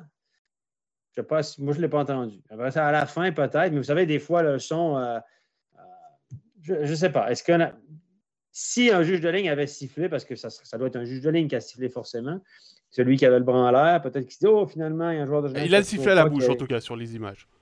Alors, mais ça, ça c'est toujours, ça, c'est toujours le, le truc quand tu es arbitre. Je dis toujours aux jeunes arbitres principaux, notamment, quand vous arrivez proche du but, ne mettez pas le sifflet dans votre bouche comme ça, parce que dès que vous l'avez dans la bouche, les images, vous dites Ah, il est en train de siffler. Mais des fois, il y en a qui ont le sifflet à la bouche comme ça, puis attendent, ils attendent, ils attendent, à coup de pas que ça libère, enlève le sifflet, il n'a jamais sifflé. Alors, mets ton sifflet à la hauteur de la poitrine, puis au moment où tu siffles, seulement au moment où tu siffles, tu le mets à la bouche, parce que ça donne l'impression que tu es en train de siffler, alors que tu ne l'es pas toujours en train de siffler. Alors, mais ce qu'il a sifflé, je ne sais pas, si, les joueurs de Genève ont entendu ça, ils n'ont pas tous rêvé non plus, on s'entend. Mais ils sont arrêtés de jouer sur la séquence. Quand tu regardes, quand tu, quand tu renvoies le but, les deux qui sont à côté de Garnett, ils s'arrêtent de jouer. Moi, je pense Donc, ils ont entendu quelque chose. Moi, je pense qu'ils sont arrêtés de jouer pour le, euh, en pensant qu'il y avait hors-jeu. Mais euh, voilà, mais maintenant, ce qui... mais si le juge de ligne, s'il y en a un qui a imaginé, qui a halluciné un instant puis qui a sifflé, pourquoi il ne l'a pas dit? Il aurait pu dire j'ai sifflé, c'est fini. Non, c'est sifflé. C'est pas dur. J'ai sifflé. Pourquoi? Ben, j'ai sifflé. J'ai halluciné un moment, mais. Mais peut-être, je trouve ça un peu gros parce que les arbitres ont des micros aussi, donc ils s'entendent un peu. Donc, je sais pas. Je vais remettre la parole d'un juge de ligne ou d'un arbitre en doute. J'en sais rien. Bon, je pense en tout cas, Yann Cadu a dit je ne veux pas lancer une polémique. Euh, non, non, mais j'ai trouvé, trouvé, très correct l'article aussi. Euh, oui. Et la réaction de Yann Cadieux. Sur le moment, il est fâché parce que bah, son équipe vient d'encaisser un but. C'est normal. Il veut, il veut une explication. Il n'a pas l'explication satisfaisante. Ah ouais. C'est normal, mais après, il était, mm. il était au calme et il a dit voilà, bah, moi j'ai entendu un coup de sifflet, je comprends pas. Euh, c'est pas le fait, comme tu le dis, qu'il rabatte le puck, qu'il le récupère et qu'il tire, puisque ça, de toute mm. façon, il ne pouvait pas le revoir à la vidéo puisque ça se passe pas en zone offensive. Ouais. Voilà. Euh, pour répondre à Fabrice qui pose une question par rapport à Frolic, Frolic qui est encore en protocole Covid. C'est pour ça qu'il n'a pas joué samedi. C'est son voisin ou bien? Non, ça nous a été ah, donné C'est toi qui dis ça ou c'est Fabrice qui nous dit ça? Non, euh, Fabrice nous pose la question de savoir pourquoi il n'a pas joué. Et Lausanne, Lausanne, non, non, chez eux, il est enfermé chez... Lausanne nous l'a communiqué. Le voisin. Lausanne nous l'a communiqué ah, avant le match que Frolic était en, fin de protocole Covid et qu'il n'était pas encore sorti de quarantaine. On ne nous a pas dit s'il avait chopé le Covid ou pas, s'il était cas contact comme Roger Carrère ou s'il avait été euh, infecté par le Covid, ce qui n'est pas, la, pas la même chose. Mais voilà, euh, c'est pour ça qu'il était absent lors du dernier match. On avait une question, on a beaucoup évoqué Malguin dans le chat. Stéphane, tu l'as aussi beaucoup évoqué. On avait une question d'Anthony euh, avant l'émission. Est-ce que Malguin est en train de sauver la tête de son coach à Zurich? Il commence à retrouver l'impact qu'il avait à Lausanne. Et là, je pense que les supporters lausannois doivent regarder du côté de, Zurich en se disant ah, Denis Malguin, finalement, qu'est-ce qu'il aurait fait du bien à notre équipe? Jonathan, ça fait un moment que tu n'as pas entendu. Vas-y, Joe, vas-y. Ah, il manque tellement à Lausanne. Euh, il y a quoi? J'ai regardé ses statistiques. C'est 10 points à ses quatre derniers matchs, dont un des matchs qui a été blanchi. Là. Mais les trois derniers qui s'est inscrit à la fin de pointage, c'est 10 points quand même. Denis Malgin a un impact immense dans le championnat. On l'avait vu l'année passée de toute façon à quel point euh, ce gars-là pouvait être dominant. Est-ce qu'il a sauvé euh, le job de son entraîneur? Je pense que les performances de Zurich dans les derniers matchs sauvent euh, le job de Grunborg parce que je pense que si euh, Zurich ne se rend pas en demi-finale. Je pense que c'est un constat d'échec, mais solide du côté de Zurich. Euh, l'équipe n'allait nulle part à un certain moment dans la saison. Là, viennent de signer cinq victoires consécutives. Oui, Malguin est artisan de ces victoires-là, mais je pense que toute l'équipe en entier commence à mieux jouer, à tirer dans la bonne direction, enfin, parce que c'est un groupe qui ne peut pas se permettre de ne pas faire les playoffs. Et même encore là, sixième position. Zurich n'est pas à sa place. C'est pas, pas sa place. Par contre, là, il se rapproche dangereusement de Davos et de Bienne. D'ailleurs, Bienne, c'était une victoire importante hier aussi parce que Zurich a gagné. Mais euh, Denis Malgin, euh, sans peut-être avoir, ben peut-être euh, qu'il va recevoir une bonne petite bouteille de vin à la fin de la saison grâce de son coach. Mais je pense qu'il est, oui, grandement artisan des succès de Zurich ces temps. C'est un joueur tellement dominant, Denis Malgin au début de la saison, j'ai senti aussi qu'il se cherchait. J'ai commenté Zurich euh, euh, deux ou trois fois, là, puis euh, c'était pas encore le Denis Malgin qu'on avait vu en la, saison dernière à Lausanne, mais là, vraiment, j'ai l'impression qu'on voit le vrai Denis Malgin. Je crois que tu as, répondu à la question. En tout cas, ça laisse à Stéphane. Bah, Stéphane, je vais te poser une question par rapport à un autre joueur. Je ne sais pas si tu as eu le temps d'aller regarder sa fiche Elite Prospect, puisque Richard, comme on va pas parler en long, en large de Fribourg qui n'a pas joué, qui ne joue pas euh, cette semaine. Il y a euh, cette rumeur avec le défenseur tchèque Jakub Nakladal. J'espère que je l'ai prononcé juste. Euh, il, y a un a un joueur, il y a un joueur de tennis, hein, Nakladal. on sait que Christian Dubé a confirmé à nos confrères de la Liberté qu'il y avait intérêt pour ce joueur. Pas de confirmation du côté de, Fribourg-Gotteron. Hein. Euh, pas, on n'a pas reçu de communiqué de presse pendant l'émission pour nous dire que euh, Nakladal avait signé. Euh, Stéphane, qu'est-ce que Qu'est-ce que tu penses de ce joueur? Est-ce que tu le connais un petit peu? Je ne le connais pas. Non, non, je le connais pas. J'ai vu ça. C'est un vétéran, semble-t-il. Écoute, je ne sais pas. Mais il y, a encore du budget pour Fribourg, pour les étrangers. On a un budget serré et tout ça. Mais, mais là, en même temps, si tu le signes à, ce stade-ci de la saison, il coûte quand même moins cher. Le, ah, budget, le budget qui reste, là. C'est clair. Euh, c'est clair. Tu attends à la fin de la saison pour te renforcer. Euh, ça, c'est une théorie hein, qu'on a entendue justement vendredi en discutant à Patinoire des Vernets. C'est que les équipes l'année prochaine, par exemple, n'engageront pas six étrangers dès le début de la saison. Plutôt qu'engager un sixième étranger à un prix, mettons, à 200 000 francs net, on va dire un prix comme ça, totalement au hasard. Et plutôt un étranger pas forcément un top-notch, comme on dit, tu attends en janvier, février pour aller chercher un top notch, puis tu lui donnes le 200 000, il va te coûter plus cher. Donc, tu, sacrifies une demi-saison et tu vas chercher, sauve l'argent, puis tu vas chercher un top notch. Tu investis ton 200 000 sur un joueur beaucoup bien meilleur pour la fin de saison. Ça, c'est une théorie qu'on a entendue. C'est intéressant. Grégory Beau nous en parlait vendredi d'ailleurs, on va le dire. Et euh, c'est une théorie que j'ai entendue aussi à part ailleurs, mais qui est intéressante. Est-ce que Fribourg n'a pas fait ce choix-là de dire ben, on tourne à quatre toute l'année et puis à la fin de l'année, on va aller chercher un renfort? Pense que beaucoup d'équipes vont chercher un renfort pour les playoffs, en vue des playoffs, parce que c'est un étranger qui est blessé, etc. Et je pense qu'aller chercher un étranger en défense, c'est pas plus, c'est pas, c'est pas fou du côté de Fribourg-Gotteron. Et je pense que ce serait plutôt, je, ne connais pas le gars, mais ce serait un assez bon move, à mon avis, de la part de Christian Dubé, euh, d'aller mettre ses billes dans un, étranger, euh, défenseur étranger supplémentaire. Alors si je regarde un petit peu ces, statistiques, j'ai sa fiche sous les yeux là, c'est plutôt un défenseur défensif. Hein, euh, son plus gros total de points, c'est 26, euh, 9 buts marqués. Donc, il ne faut pas attendre non plus euh, des miracles de sa part. Mais non, non, mais on n'a pas besoin d'expérience. pour ça. On a, il, a, il, a joué, il a joué en KHL, il a joué 30 matchs en NHL, il a joué un peu en AHL, il a joué en Tchéquie, il a joué un peu en Finlande. Et le gars a de l'expérience. Et, euh, il joue au championnat du monde aux Jeux Olympiques. Hein, ouais, c'est un droitier. Imaginez euh, quand même Dave Souter, Raphaël Diaz et là. Euh, ce, défenseur Nakladal, euh, ça fait quand même de la profondeur euh, défenseur droit. Ouais, Donc, et Gunderson qui est très offensif, c'est pas plus mal d'amener un défenseur défensif à droite. si par exemple Souter se blesse, par exemple, parce qu'en ce moment c'est souvent Gunderson avec Souter, mais au moins tu as un qui peut jouer à ce poste-là. C'est une belle police d'assurance. On va dire affaire à suivre. Puis comme Ludovic le dit, il est capitaine de son équipe Ponchiki, donc Fribourg pourrait faire une ligne avec tous les anciens capitaines et, capitaines sous contrat. ils vont marquer dans les coursives le Captain's Way, le, nom qui, le, truc qui, mène au vestiaire, ça va être la, rue, des, la rue des capitaines.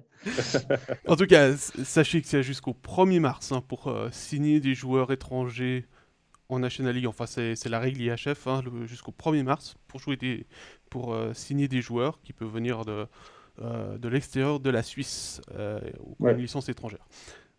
Voilà pour ça. Et puis on va quand même revenir juste sur Lausanne, puisque j'ai reçu un, WhatsApp de notre chef Alex qui nous disait que Bobby Dolas est responsable des défenseurs sur le banc oui. et la C'est pas, pas, pas, pas ça qu'on a dit?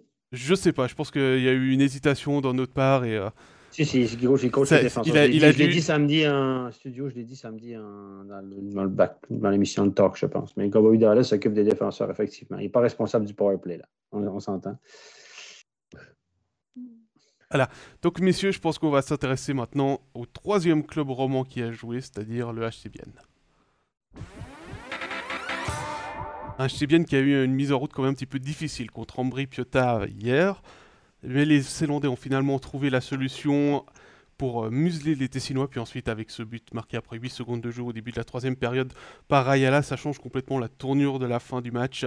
Euh, quatrième blanchissage pour Joren Van Pottelberg, quand même, on va le souligner. Certes, on a déjà pas mal euh, critiqué Ambry Piotta qui a de la peine à marquer, que ce soit avec ses joueurs étrangers ou avec ses joueurs suisses, à part contre Genève Servette, de temps en temps, 10 buts. Voilà, il s'est passé Vienne a fait, tu le disais Joe tout à l'heure euh, en parlant de, euh, de Zurich, a fait une bonne opération au niveau du classement puisque ça permet de refaire un petit peu l'écart avec euh, les LSC Lions. Ben, c'était un peu dangereux de voir Ambry débarquer à Vienne parce que justement, il avait joué deux jours plus tôt contre Genève, était un peu certainement amer de cette défaite-là. Et ben, c'est dangereux pour une équipe comme Vienne de sortir, de reprendre l'action contre une équipe qui, elle, a déjà un match et une pause, parce que ce n'était pas deux matchs en deux jours, c'était deux matchs, euh, une, journée de congé ou entraînement, plus un autre match. Donc, euh, ce n'est pas deux matchs en deux soirs, euh, mais Ambry, encore une fois, c'est un adversaire qui se bat, mais qui, manque beaucoup d'occasions. Et Tony Rayala a été Tony Rayala. son but est magnifique. Son but, c'est du Tony Rayala. Mais quand tu regardes, on a donné la ligne bleue beaucoup trop facilement à Tony Rayala. Il y a quatre maillots blancs. Euh, autour de lui, euh, un derrière et trois qui sont presque rendus à la ligne de ringuette. Là. Euh, Alors là, il va, falloir que tu expliques ce que c'est la ringuette, parce que ça, c'est très québécois. on va un truc, une émission spéciale ringuette. On va faire le overtime ringuette. on va faire aussi mini-golf euh, prochainement. Non, mais la ligne de ringuette, en fait, là, c'est le haut des cercles de mise en jeu. C'est que nous, au Canada, c'est la ligne de ringuette. Donc, euh, et, les défenseurs sont déjà rendus là. Euh, on donne la ligne bleue beaucoup trop facilement. Et quand tu regardes les buts de Bienne, c'est beaucoup d'erreurs défensives d'Ambry. De, Au final, c'est ça qui les a coulés. mais Bienne va chercher des gros points, des, des grosses fractions de points par match. Euh, importante en sachant que Davos et Zurich sont vraiment en course avec eux pour euh, le quatrième rang. J'ai bien aimé euh, Rayala aussi sur le premier but, avec la feinte qu'il fait. Où...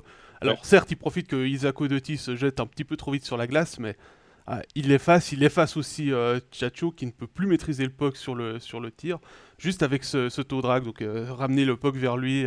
ça a l'air facile. Ça a l'air très facile, ouais, ouais. Il y a beaucoup de joueurs qui se seraient fait enfermer. Puis, mais lui, lui c'est ce talent, mais c'est le genre de joueur qu'Ambry n'a pas. Ouais. Parce que je me souviens, il y a une séquence, j'ai regardé aussi, j'ai zappé entre les deux matchs, je vais être franc avec vous. Mais à un moment donné, euh, Reagan se présente à, deux. Avec Pestoni, ouais, ils sont à deux contre un. Deux contre un, puis euh, Radgab fait, plonge exactement comme euh, Doty ou le défenseur d'Ambry. et puis Reagan a le contourne, il s'arrête, il est arrêté. Il y a eu, je pense, deux secondes qu'il était arrêté. Il fait la passe, je fais pas la passe, je fais la passe. Il y avait la moitié du but ouvert, on le voyait parce qu'on était dans l'angle de la caméra. Mais il a réussi à shooter sur l'épaule. Il est revenu au banc, fracassé sa canne. Mais voilà, il faut que tu la mettes dedans. À un moment donné, c'est ton job. Dire Ouais, mais t'as vu, coach, j'ai fait un beau jeu. Oui, coach, coach, super ton jeu. La prochaine fois, ce serait le fun que tu la mettes au fond. non, mais à la fin de la journée, c'est ça. J'ai vu Gaetan faire des bons jeux aussi, mais voilà. je ne reviens pas sur Gaetan tout le temps, mais à un moment donné, tu dois je, comme on dit en anglais, show me the money. Il faut que, tu sois, ce soit payant dans ton jeu. Il faut que ça paye au bout d'un moment parce que ça ne suffit pas de dire j'ai passé proche puis j'ai créé de l'attaque et tout. Reagan a deux buts cette année. On ne l'a pas engagé. Oui, c'est un bon gars dans le vestiaire et tout ça. Mais à un moment donné, mon ami, un étranger comme lui qui joue comme premier bloc et tout. Marqué 10, là, non? Je sais pas, 10, 15. Produire. Je veux dire, à un moment donné, quand tu as le power play, tu as tout. Euh, bref. Mais Ambry a, ce problème-là et voilà, euh, Chereda et puis Matt s'arrachent les cheveux aussi. Eux, ils ont encore des cheveux, donc ça va, mais il faut, faut que tu n'en as plus. C'est le même genre de constat, c'est qu'à un moment donné, tu veux créer l'étincelle, puis ça vient pas. Quoi. Puis, encore une fois, comme je disais dans ma chronique la semaine passée, c'est des équipes qui, sur la longueur, euh, les petits budgets, ben, moins de profondeur, moins de ci, moins de ça. Tu ne peux pas te tromper sur ces étrangers. Je pense qu'ils sont un peu trompés sur leurs étrangers cette année. Kozun est parti. C'est un gars qui avait une mauvaise attitude et tout. Macmillan a été flamboyant au début, on le voit moins. D'Agostini a un genou qui est fini. Euh, Reagan, ben, il est en fin de carrière. Euh, il est bon dans le vestiaire, mais il ne produit pas. Donc, au bout d'un moment, ces, équipes-là, ils n'ont pas, ils, pas le budget d'aller en chercher deux autres tout à coup. Là, ça ne va pas, on va en chercher deux autres, pas de problème, on a le budget, puis quand il n'y en a plus, il y en a encore, on roule un autre tiroir. Ça ne marche pas comme ça, Ambry, tu ne peux pas te planter. On sait qu'il n'y a pas de profondeur chez les joueurs suisses. mais ben là, vous êtes, si tu plantes sur tes étrangers, ben, tu payes le prix. Ben, c'est exactement ça. ça, c'est l'eau des équipes qui n'ont pas de budget. Qui n'ont pas de budget, qui ont un petit budget, nettement moins que les gros cylindrés, ce qui fait qu'à la fin de l'année, ben, on se retrouve toujours l'an dernier parce qu'il y a toujours quelque chose qui ne joue pas.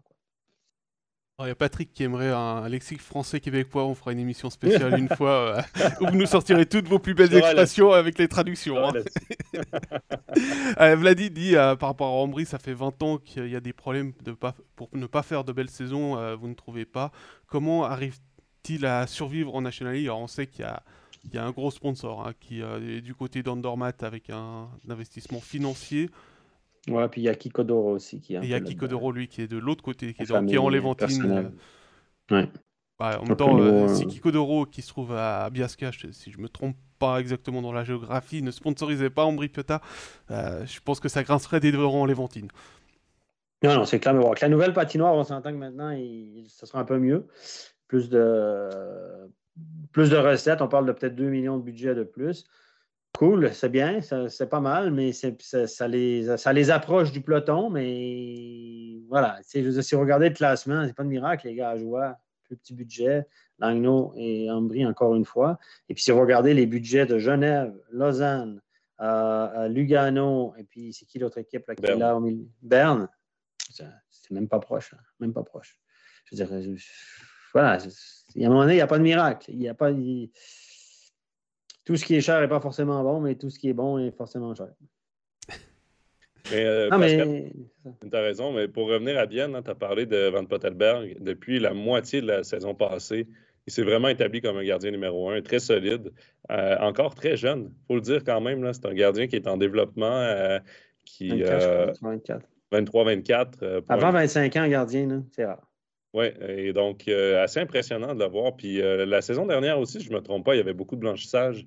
Euh, c'est un gardien quand même qui, qui, a un bon pourcentage d'arrêt, qui connaît une bonne saison cette saison. je me souviens, avant les fêtes, Pascal, on avait donné notre joueur du début de saison. Là. moi, je, voulais y aller avec un gardien. Puis d'ailleurs, j'en avais parlé avec Steph. J'étais allé avec Eshtiman à Davos, mais moi, dans mes choix, il y avait aussi Van Pottelberg que, je, que je calculais parce que je pense que c'est un, il avait de grandes pointures à, chausser euh, avec le départ en, remplacement de Jonas Hiller. Et euh, petit à petit, il est en train de vraiment faire sa place. Reste à voir si l'appel de la NHL va, lui parler. Alors, il avait eu deux blanchissages la saison passée en saison régulière, j'ai été euh, vérifié, bah, on après playoff aussi, puisque ils ont perdu deux matchs. Moi, ce, que, ce qui nous inquiétait l'année passée aussi, au-delà des, des, grandes chaussures à, à combler. Hein. Euh, prendre la relève de Jonas Hiller, c'est pas évident. C'est qu'il avait vécu une saison précédente un peu euh, euh, bordélique, pour être poli avec Del Courto, où ça s'était mal passé. Il avait été envoyé au Danemark, ensuite à Cloton. il n'avait pas forcément non plus la confiance à Cloton, parce que justement, il n'avait pas de confiance à Davos. Et ben, on a trop. Je sais pas si c'est l'effet Mark Streit, l'effet Bienne, l'effet anti Tormedel, même si l'année passée, c'était pas lui qui était derrière le banc.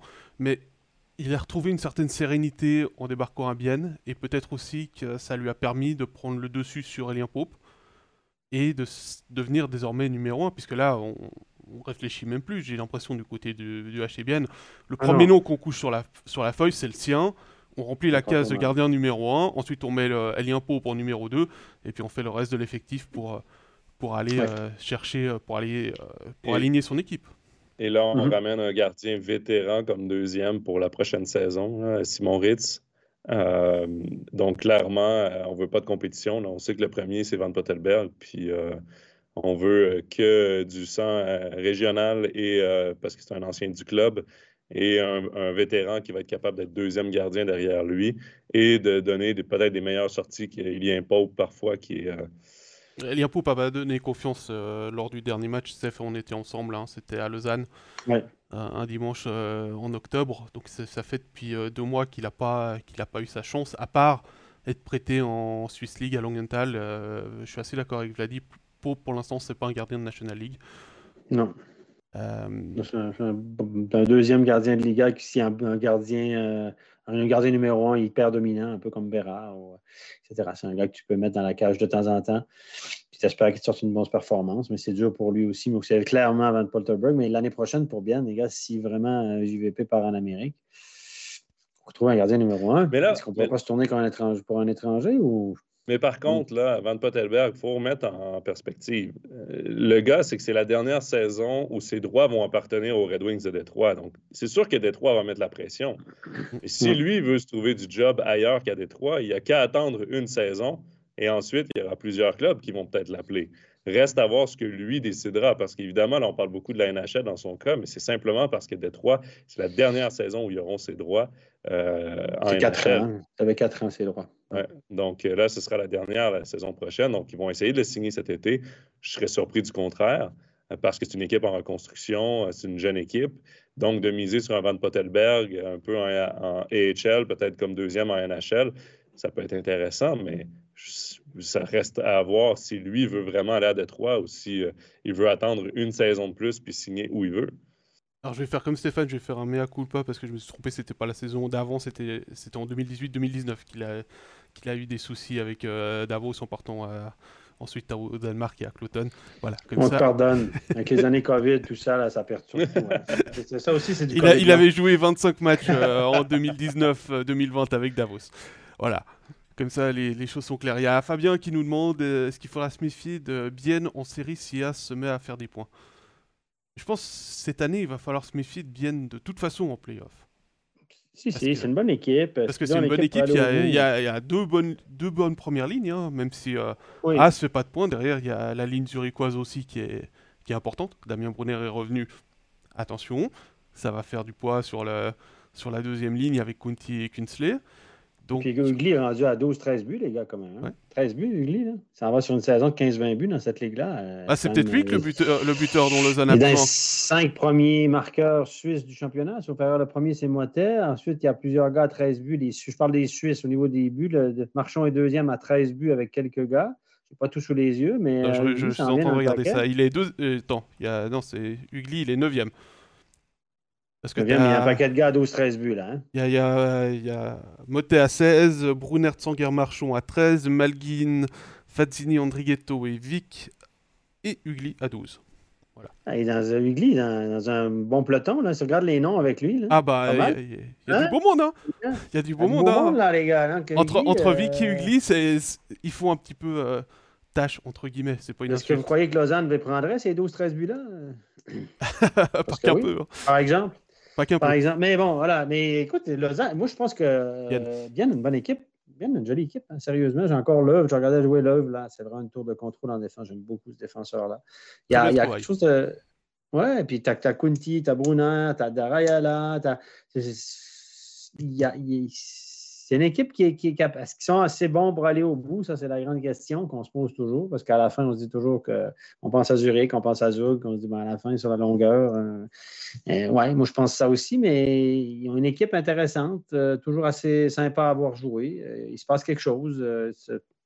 ça respire la sérénité du côté de Bien. Même quand on perd, ça va quand même, pas de problème. On va passer à travers, on a confiance. On... C'est pas vécu comme un drame, comme dans d'autres clubs. Euh, les attentes ne sont pas non plus démesurées. Et puis on se dit, ah, c'est sympa, tout a l'air assez sympa, bien, il faut le dire. voilà, c'est la culture qui est autour du club qui est, qui est comme ça. Les attentes ne sont pas démesurées, mais il y a des belles choses qui se passent. C'est intéressant. moi, quand je vois des Brunner, des Kunti en attaque, des Rayala, je me dis, pas mal. Il y a bien des équipes qui n'ont pas cette profondeur-là. Les joueurs suisses en attaque, avec Ugly qui a 12-13 buts, les joueurs suisses en attaque, côté de Bienne, pas mal. Pas mal du tout.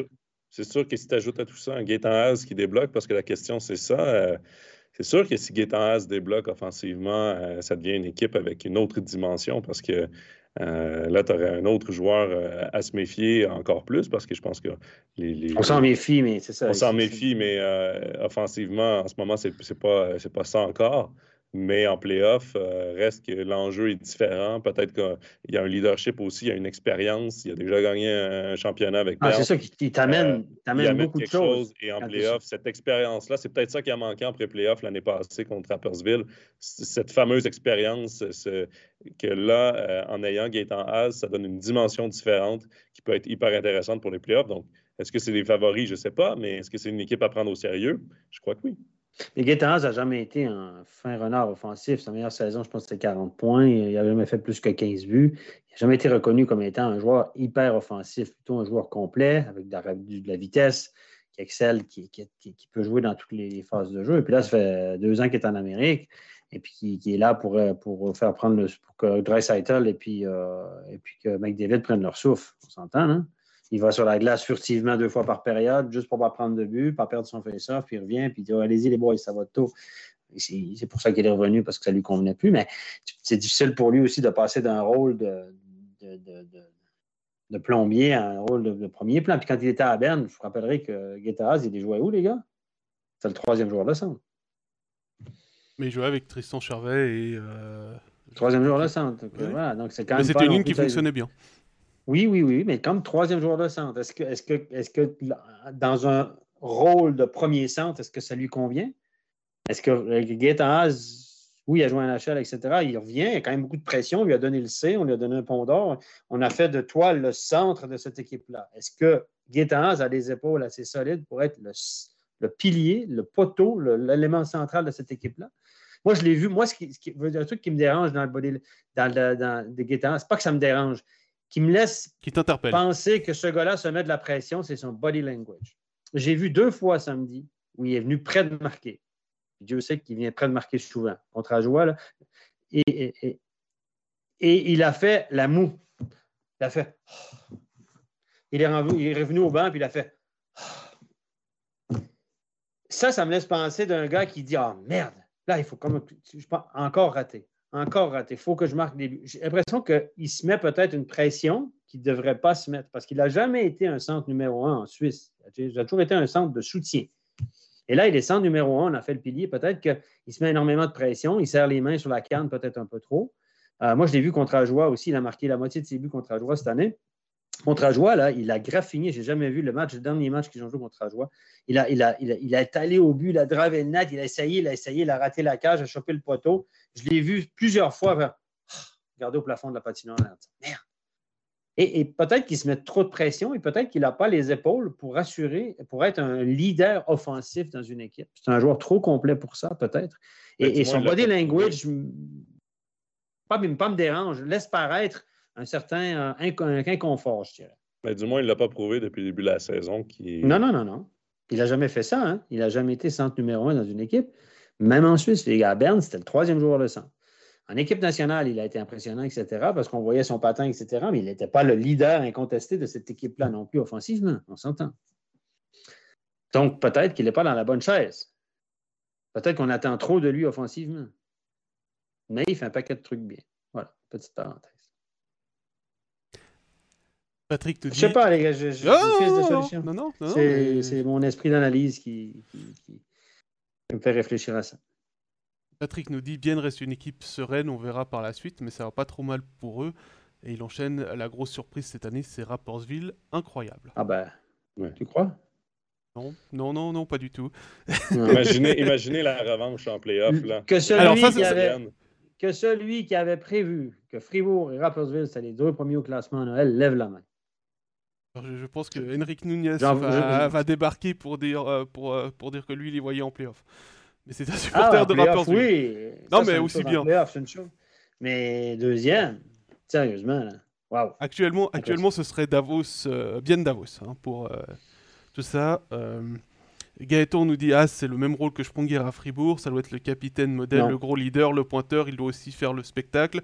Heureusement, il n'a pas, besoin de faire les burgers. C'est une énorme pression. Oui, non, mais voilà, il, va dans on lui a donné, on lui a dit fais Julien Sponger. Et puis, il n'a pas ce talent offensif de Julien Sponger. Il n'a pas cette, cette grinta. C'est pas le sniper. C'est pas le gars qui va te marquer le gros but prolongation. C'est pas le gars qui va te faire soulever la foule. Sponger a, ça. C'est une star. C'est une véritable star. c'est ce que vous c'est à mon avis ce que vous voulez dire Gaëtan en, en, comparant avec. C'est pas ce genre de joueur là. Non, non, c'est clair. Mais voilà, il faut, il faut. Il est très bon, il est très bon quand même. Je lui enlève rien. Je l'aime beaucoup, Gaëtan. J'adore ce joueur. Il faut, il faut qu'il trouve sa, sa, place, son rôle et son, ça. sa façon d'être dans ses nouvelles responsabilités. Me, me laisse penser qu'il se met beaucoup de pression. Lui a mis beaucoup de pression parce qu'il revenait d'un NHL. On dit hey, NHL, Oui, mais attends, il n'a pas joué dans ce rôle-là, NHL. Il joue trois minutes par match, les gars. Trois, quatre minutes par match. Pendant deux ans, il n'a quasiment pas joué au hockey. C'est ça que ça veut dire. Ah, puis même l'image d'enlever le C à Kevin Fay, puis de lui donner. Parce que Kevin Fay, quand il est venu sur l'émission, on s'entend, en overtime, il ne voulait pas le dire, euh, mais il l'a dit presque à mot couvert, là, qu'on ne l'a pas consulté du tout. On l'a enlevé, puis c'était ça. C'est ça. Il, prend pas mal, je pense, parce qu'il connaît Gaëtan Haas, puis il a une bonne chimie au sein de l'équipe. ça reste un, titre plus honorifique qu'autre chose, mais reste que l'image que ça projette dans les médias, aux supporters, aux fans, tout ça, c'est on a notre star, on lui donne le C, on lui donne le premier centon. C'est beaucoup de pression quand même. C'est ça, exactement. Et Fabien rajoute une couche en disant que le salaire doit aussi donner beaucoup de pression, beaucoup d'attentes ah par rapport à, ben oui. à, Gaëtan. Ben, ben, oui, parce qu'on lui a donné, on a fait, on a fait un Berchi de lui. quoi. Berchi à Fribourg, ça va être la même chose l'année prochaine, les gars. Parce que Berchi, c'est pas Julien Sprunger. Pour moi. C'est euh, pas un Julien Tu, tu l'as déjà dit plusieurs fois et euh, je pense que c'est aussi important parfois. C'est un excellent joueur. C'est pas un excellent, c'est un très bon joueur. Mais c'est pas le même joueur. C'est pas un gars qui est charismatique comme Julien. C'est pas Julien. On va lui faire une statue. Hein. Il y aura la, il y aura la Sprunger's Way dans les vestiaires. L'avenue Sprunger quelque part dans les coursives. Ça c'est sûr. Et peut-être rebaptiser l'allée du cimetière où se trouve la patinoire euh, allée Julien Sprunger. Exactement. Hein, comme il y a la, puisque vous êtes, euh, puisque je suis avec mes deux Québécois, hein, l'avenue des Canadiens de Montréal avec euh, l'adresse 1909, avenue des Canadiens de Montréal pour le Centre Bell. Exact. Bon, monsieur, avant Steph est en train de rebaptiser toutes les rues à Fribourg. L'avenue ouais, des ouais, moi, je dans les conseils. on va rénover la patinoire bientôt. Il va manquer, manquer de couloir. Avant qu'on reparte sur Fribourg ou qu'on parte au NHL, euh, on va parler du HC Ajoie. Un HC Ajoie qui n'a pas joué mais qui a fait un peu d'actualité le week-end passé avec euh, un échange, on va mettre des guillemets puisque c'est un, échange de bon procédé avec l'automne puisque Martin Ness terminera la saison avec les aviateurs. Euh, moi, le seul souci que j'ai dans cet échange, c'est que Ajoie reçoit deux joueurs, certes, en échange, mais pour l'instant, selon le communiqué officiel, ils disputeront le championnat jusqu'au 31 janvier au sein du HC Ajoie, puis une nouvelle négociation sera prise quant à la suite à donner sur leur mise à disposition pour le HCA. Et ces deux joueurs, c'est euh, l'attaquant Ramon Knelwolf et le défenseur Dario Bartolet qui viennent de Cloton. Euh, messieurs, c'est quand même un petit peu bizarre comme tournure de phrase, hein, soyons, soyons clairs. On donne un joueur à Cloton mais on n'en récupère que pour l'instant. On a deux pour trois semaines. Voilà. On a deux pour trois semaines. Je pense qu'il faut lire à travers les lignes. Là. Je veux dire que l'automne veut monter. Donc, euh, on vous prête nos joueurs, mais en même temps, si on a besoin, on veut les avoir. Et euh, on peut lire à travers tout ça que probablement qu'on voulait, euh, on met un X de, toute façon sur la saison, on s'entend du côté d'Ajoie. Puis probablement que Martin Ness, ben, on lui fait une fleur en, l'envoyant ailleurs parce que sûrement qu'il n'était pas heureux à Ajoie. C'est un peu comme ça qu'il faut le prendre parce que je pense pas que c'est du. Euh, du gagnant-gagnant dans cet échange-là. Rien enlever aux deux joueurs qui arrivent, mais si on est pour les avoir deux semaines puis qu'ils repartent après, finalement, tu as donné Martin Ness à Cloton. C'est comme ça que je le lis aussi. Donc, euh, je, écoutez, sérieusement, euh, Berthollet, je ne connais pas. J'ai regardé son pedigree, j'ai fait deux, trois téléphones. Pas grand monde qui le connaît. Un gars qui a joué en Ligue B, qui n'a jamais fait partie des équipes nationales dans les mouvements juniors, pas de sélection, pas de ci, pas de ça. Pas les grosses stats. Après, un défenseur, il faut toujours faire attention aux statistiques. Ça dépend du type de défenseur. Il est jeune encore, hein, il a 21 ans. C'est ça, c'est pas un gros grand bonhomme. Euh, je, je, je, je, connais assez bien les jeunes de cette génération-là, je vous dirais, parce que sont dans les âges euh, que j'ai suivis, que j'étais à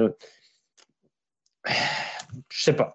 Tout à coup, quand faire un défenseur de Liga, tout à coup le prendre comme renfort, je suis un peu étonné. Attendons voir. Peut-être que ce sera la surprise. Peut-être qu'ils ont vu quelque chose en lui que je n'ai pas personne n'a vu. Et, Knell Wolf, par contre, lui, je le connais. Je le connais, je l'ai vu jouer souvent junior élite. Euh, et là, je vais vous dire que il ne fera pas. S'il était vraiment joueur de Liga, ça fait longtemps qu'il joue en Liga. Il, joue à Cloton. Euh, il a dominé en junior élite à l'âge de 19 ans. Il a fait deux points par match à 19 ans en junior élite. Mais dominer en junior élite à 19 ans dans une bonne équipe, ce n'est pas un exploit, les gars. À 19 ans, si tu domines en junior élite, c'est pas un, ça ne fait pas de choix un joueur de Liga tu domines beaucoup plus tôt, tu partes à l'étranger. Et il est très petit. Il mesure 1m69. Je veux dire, à un moment donné. C'est la taille de Garretro, il me semble. Je vois Garretro 1m71, 72. Quand, quand on a à côté de Cole Caulfield, Steph, hein? Ben, ben, il, est, il, est, plus grand que, que Lino Martini. Hein. Oui, Mino Marchini, c'est vraiment l'épicien, lui, c'est un exceptionnel pour sa grandeur, on s'entend, même si Mino Marchini ne meurt plus autant de buts qu'avant, on s'entend. Mais je veux dire, euh, il n'a pas la vitesse à Marchini, il n'a pas l'explosivité à Marchini, euh, il n'a pas le shoot à C'est un gars qui est en Swiss League dans une très bonne équipe, a un rôle de soutien, pas, pas affoler les compteurs, ne joue pas avec les deux étrangers, ne joue pas incontestablement sur tous les power plays. Donc, n'est pas dominant en Swiss League dans une bonne équipe. Alors, pourquoi il deviendra un joueur de Liga tout à coup? il, va se retrouver dans une équipe de Liga qui joue sans la rondelle, beaucoup, qui joue ses contre-attaques à 1m69, ça sent la rondelle. Tu sais, j'ai beau le tourner dans tous les sens, mais je ne vois pas, le joueur que je, que je connais, je ne le vois pas comme un renfort en Liga. Est-ce qu'il peut jouer en National League? Peut-être. Est-ce qu'il va aider? Loin d'être sûr. Il a du talent, mais il a un certain talent, mais pour l'instant, il n'y a, aucune équipe National League qui l'a vu ce talent-là. Je veux dire. Puis là, il va arriver dans une équipe qui prend l'eau, qui est compliquée, qui joue dans la rondelle. Je ne vois pas. Je vois pas. On va avoir quelques bons flashs. Il est capable de shooter, il est capable de faire des trucs, mais je ne vois pas. Je, me, non, je vois pas. J'ai beau euh, me forcer. Ça fait plusieurs jours. J'ai fait quelques téléphones à gauche à droite. J'ai dit tout à coup, il est. Il a élargi, il a, il a pris 15 kilos l'été passé. Tout... Non, non, non, non, c'est pas ça. Je, voilà. Est-ce que. Et puis, si Cloton veut monter, les gars, pourquoi il donne Knellwolf? Je pose la question, moi. Si Cloton veut monter, pourquoi? Si c'était un joueur important dans leur équipe, regardez. Non? Bah, disons que c'est pas Martinez, qui, va le, qui, va, le remplacer, parce que Martinez, c'est un joueur défensif. Ouais, puis moi, Martinez, honnêtement, Martinez, je trouvais que c'était correct ce qu'il faisait à Joie cette année. Évidemment, il ne crève pas l'écran parce qu'il ne patine pas et tout ça, mais ça reste un gars qui a un gabarit, qui joue au centre. Il y avait un rôle. Il avait un rôle. Final Wolf, là, c'est un ailier, petit gabarit. Euh, on a déjà Arnaud Schneck, on a déjà Steven Maca, on avait un paquet de gars dans ce rôle-là je, je, je, pense que, je ne sais pas, je ne suis pas allé aux sources du HCA Je pense que simplement que Martinez euh, voulait partir. Et puis on a, on a dit, ben, qu'est-ce qu'on peut avoir pour Martinez? Pas grand-chose. Puis on a fait des téléphones. Puis là, on s'est dit, ben, on pourrait peut-être essayer ces deux-là. On verra. On verra. Je, demande à être surpris, mais il euh, ne faut pas, que les fans de sa joie, s'attendent à, que ces joueurs-là transcendent l'équipe. Vraiment pas. Il y a Vladi qui soulève un très bon point en disant mais pourquoi échanger en Swiss League et pas chercher en National League? Telle est la question. Parce que, parce que personne n'en voulait. C'est la question. Je veux dire, à un moment donné, les transactions, là, on peut être dans la théorie, mais au bout d'un moment, tu n'as pas un cadre. C'est pas des, directeurs sportifs, c'est pas des cons à, plein temps. Mais il faut que tu donnes pour recevoir. faut que tu donnes pour recevoir. Puis la valeur de Martinez en National League, je ne suis pas certain qu'elle est très haute. Non. Donc, euh, tu reçois quoi? Tu es mieux d'aller voir en Swiss League. C'est là que tu vas recevoir le plus gros retour. En Swiss League, une équipe qui veut monter, elle ne va pas te donner plus qu'elle reçoit. Il faut que ce soit que c'est un rôle. Peut-être qu'elle a besoin d'un joueur de centre l'automne. Martinez euh, a joué dans la région zurichoise, euh, a joué à Rappersville aussi. Peut-être qu'il va retourner dans la région. Peut-être voilà. Donc, mais ça, il ne faut pas voir ça comme un truc, la transaction qui va améliorer l'équipe. Du côté de la joie, je ne veux pas décevoir les gens, mais puis les transactions, comme dis, les, directeurs sportifs qui répondent au téléphone, ce pas des cons en plein temps. Il y, a une chose quand même à l'avantage de Cloton, c'est que Ajoie va pas faire de playoff ou de pré-playoff, à moins d'un extraordinaire miracle. Donc ça veut dire que ces deux joueurs, à partir du moment où Ajoie sera réellement éliminé, ils pourront les réutiliser de toute façon pour euh, leur quête de la promotion. Même si les playoffs en Swiss League commencent. Exact, probablement qu'ils vont les rapatrier, puis peut-être qu'Ajoie, ben, je veux dire, Ajoie, de toute façon, euh, on va jouer pour jouer à la fin de la saison, on s'entend. Euh, mais, c'est vrai que je suis, comme toi, Stéphane, moi je suis très circonspect sur, ces, sur cet échange. Euh, mm. il y a sûrement quelque chose qui. Voilà. Comme tu dis, il, devait y avoir quelque chose avec Martinez. Et, Un truc personnel. C'est la, la meilleure solution qui a été trouvée par Ajoie pour euh, ne pas se retrouver coincé avec un effectif encore plus limité. Mm-hmm. En même temps, on va se le dire, pour Martinez, c'est une bonne affaire. Tu passes d'une équipe où, es sur, où, où, tout prend l'eau et tu passes à une équipe qui veut monter ou tu vas ben oui, Le projet est sympa. Même si tu es en Swiss League, le projet est beaucoup plus sympa en ce moment que le tonne qu'à jouer. Puis s'ils montent, ben, ils vont peut-être le garder. Voilà. Il y a Fabien qui nous demande comment un joueur doit gérer sa fin de saison. En faire quoi Limiter les dégâts? Point d'interrogation. Bah, de toute façon, limiter les dégâts, oui. Après, essayer, je pense, ils doivent continuer à essayer d'aller chercher quelques succès, jouer le rôle de trouble fait, et pas, et pas être le distributeur de, points puisque Stéphane Mauvaise Longue, euh, je t'ai entendu samedi dire euh, que tout le monde essayait de recaser les matchs contre Ajoie le plus vite possible. Ben, je t'ai dit, directeur sportif, c'est pas des camps en plein temps. C'est ta moyenne de points. Si le match que tu veux pas jouer, tu veux pas jouer contre Fribourg, tu veux pas jouer contre Zurich, tu te, te dépêches pas de replacer les matchs contre les bonnes équipes, mais contre Ajoie, tu te dépêches de le replacer. On s'entend que tu as toujours de l'espace dans ton calendrier pour Ajoie, non? Ben, Joe, toi, toi, toi, toi, toi qui as un esprit de directeur sportif qui est caché, là, tu fais quoi? Ah non, mais c'est sûr, je, fais de je mets de la pression pour euh, ben rejouer tout de suite contre Ajoie, contre Langnau, contre Ambry. Ben oui. Euh, mais Ajoie, honnêtement, euh, pour cette saison, on va se le dire, la saison, on joue pour la forme. On va jouer les matchs parce qu'on a des matchs au calendrier et que la saison n'est pas terminée. Mais travaillons tout de suite à l'année prochaine. Stabilisons ce qu'on a, ce qu'on peut stabiliser, améliorons ce qu'on peut améliorer. Puis parce qu'il y a des mécontents. Là. Je ne sais pas si Ness est parti parce qu'il était plus content dans cette équipe-là, mais euh, j'ai eu ouï dire qu'il y avait quelques joueurs là, qui, euh, mm-hmm. qui, ah, qui, sont montés, sont montés vers le président, on va dire. Là. La rumeur euh, est persistante et plusieurs sources le disent. Il y a des joueurs qui se sont qui sont montés jusqu'à la direction, mais jusqu'au président pour se plaindre de ce qui se passait dans le vestiaire sur la glace, du coaching, machin, machin. Donc là, la, tout ce qu'on avait prédit qui arriverait est en train d'arriver, les gars. Ben, ben, c'est que c'est bien beau, là, euh, l'histoire Cendrillon, euh, l'équipe qui n'a pas de budget qui monte, euh, on bat Zoug, on bat Zurich, mais quand ça va mm. vraiment mal, puis que tu enchaînes les défaites, défaites, défaites, tu commences un peu à regarder ton nombril, puis tu commences à penser à toi, puis tu commences à vouloir... mettre la faute sur les autres. Mettre la faute sur les autres, puis ça commence à faire des petites guerres dans le vestiaire aussi, puis il y a beaucoup de joueurs qui paraissent pas bien dans tout ça. Il y a des gars qui veulent mm-hmm. partir, euh, c'est sûr. Il y a des gars qui ne sont pas heureux, puis il y a des gars qui vont monter en haut pour euh, se plaindre. Donc, euh, c'est sûr que le, bel esprit d'équipe qu'on voyait l'année passée, puis cet été, là, dans D'ailleurs, dans le reportage, dans le, documentaire qu'on avait fait sur la, chez Ajoie, le bel esprit sportif a peut-être pris un peu, un peu le champ. C'est ça, c'est ce que les gens ne se rendent pas compte, c'est que quand tu te mets à perdre, on l'avait dit, hein, ils vont, ça va être dur, peut-être au début, euh, les surprises, etc. Dans le creux, euh, dans la longueur du championnat, ben, ils sont en plein dedans. Et puis là, ça va finir par être la faute du coach, forcément, parce que les joueurs vont dire ben là, là, comment ça se fait que lui, que là, ça ne marche pas, puis tata, tata, ben là, ça finit par être le coach, puis le directeur sportif, puis là, se plaindre, puis là, entre eux, ils se tirent dans les pattes. Il y en a qui disent Moi, je ne reste pas ici l'année prochaine, t'appelles ton agent, trouve-moi une place, moi, je ne veux pas rester.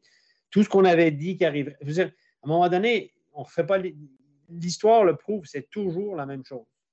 Et, ils sont en plein dedans. Et puis, la question qu'on pose, ben, d'habitude, les médias commencent à le poser officiellement. les médias ont été assez gentils avec eux jusqu'à maintenant. Hein. Tout le monde on se dit ben, la première année. Et là, on pose des questions sur l'année prochaine. On leur pardonne beaucoup de choses cette année. La bisbille qui se passe, on l'avait prévu. Et là, on se dit, mais l'année prochaine, qu'est-ce qui se passe?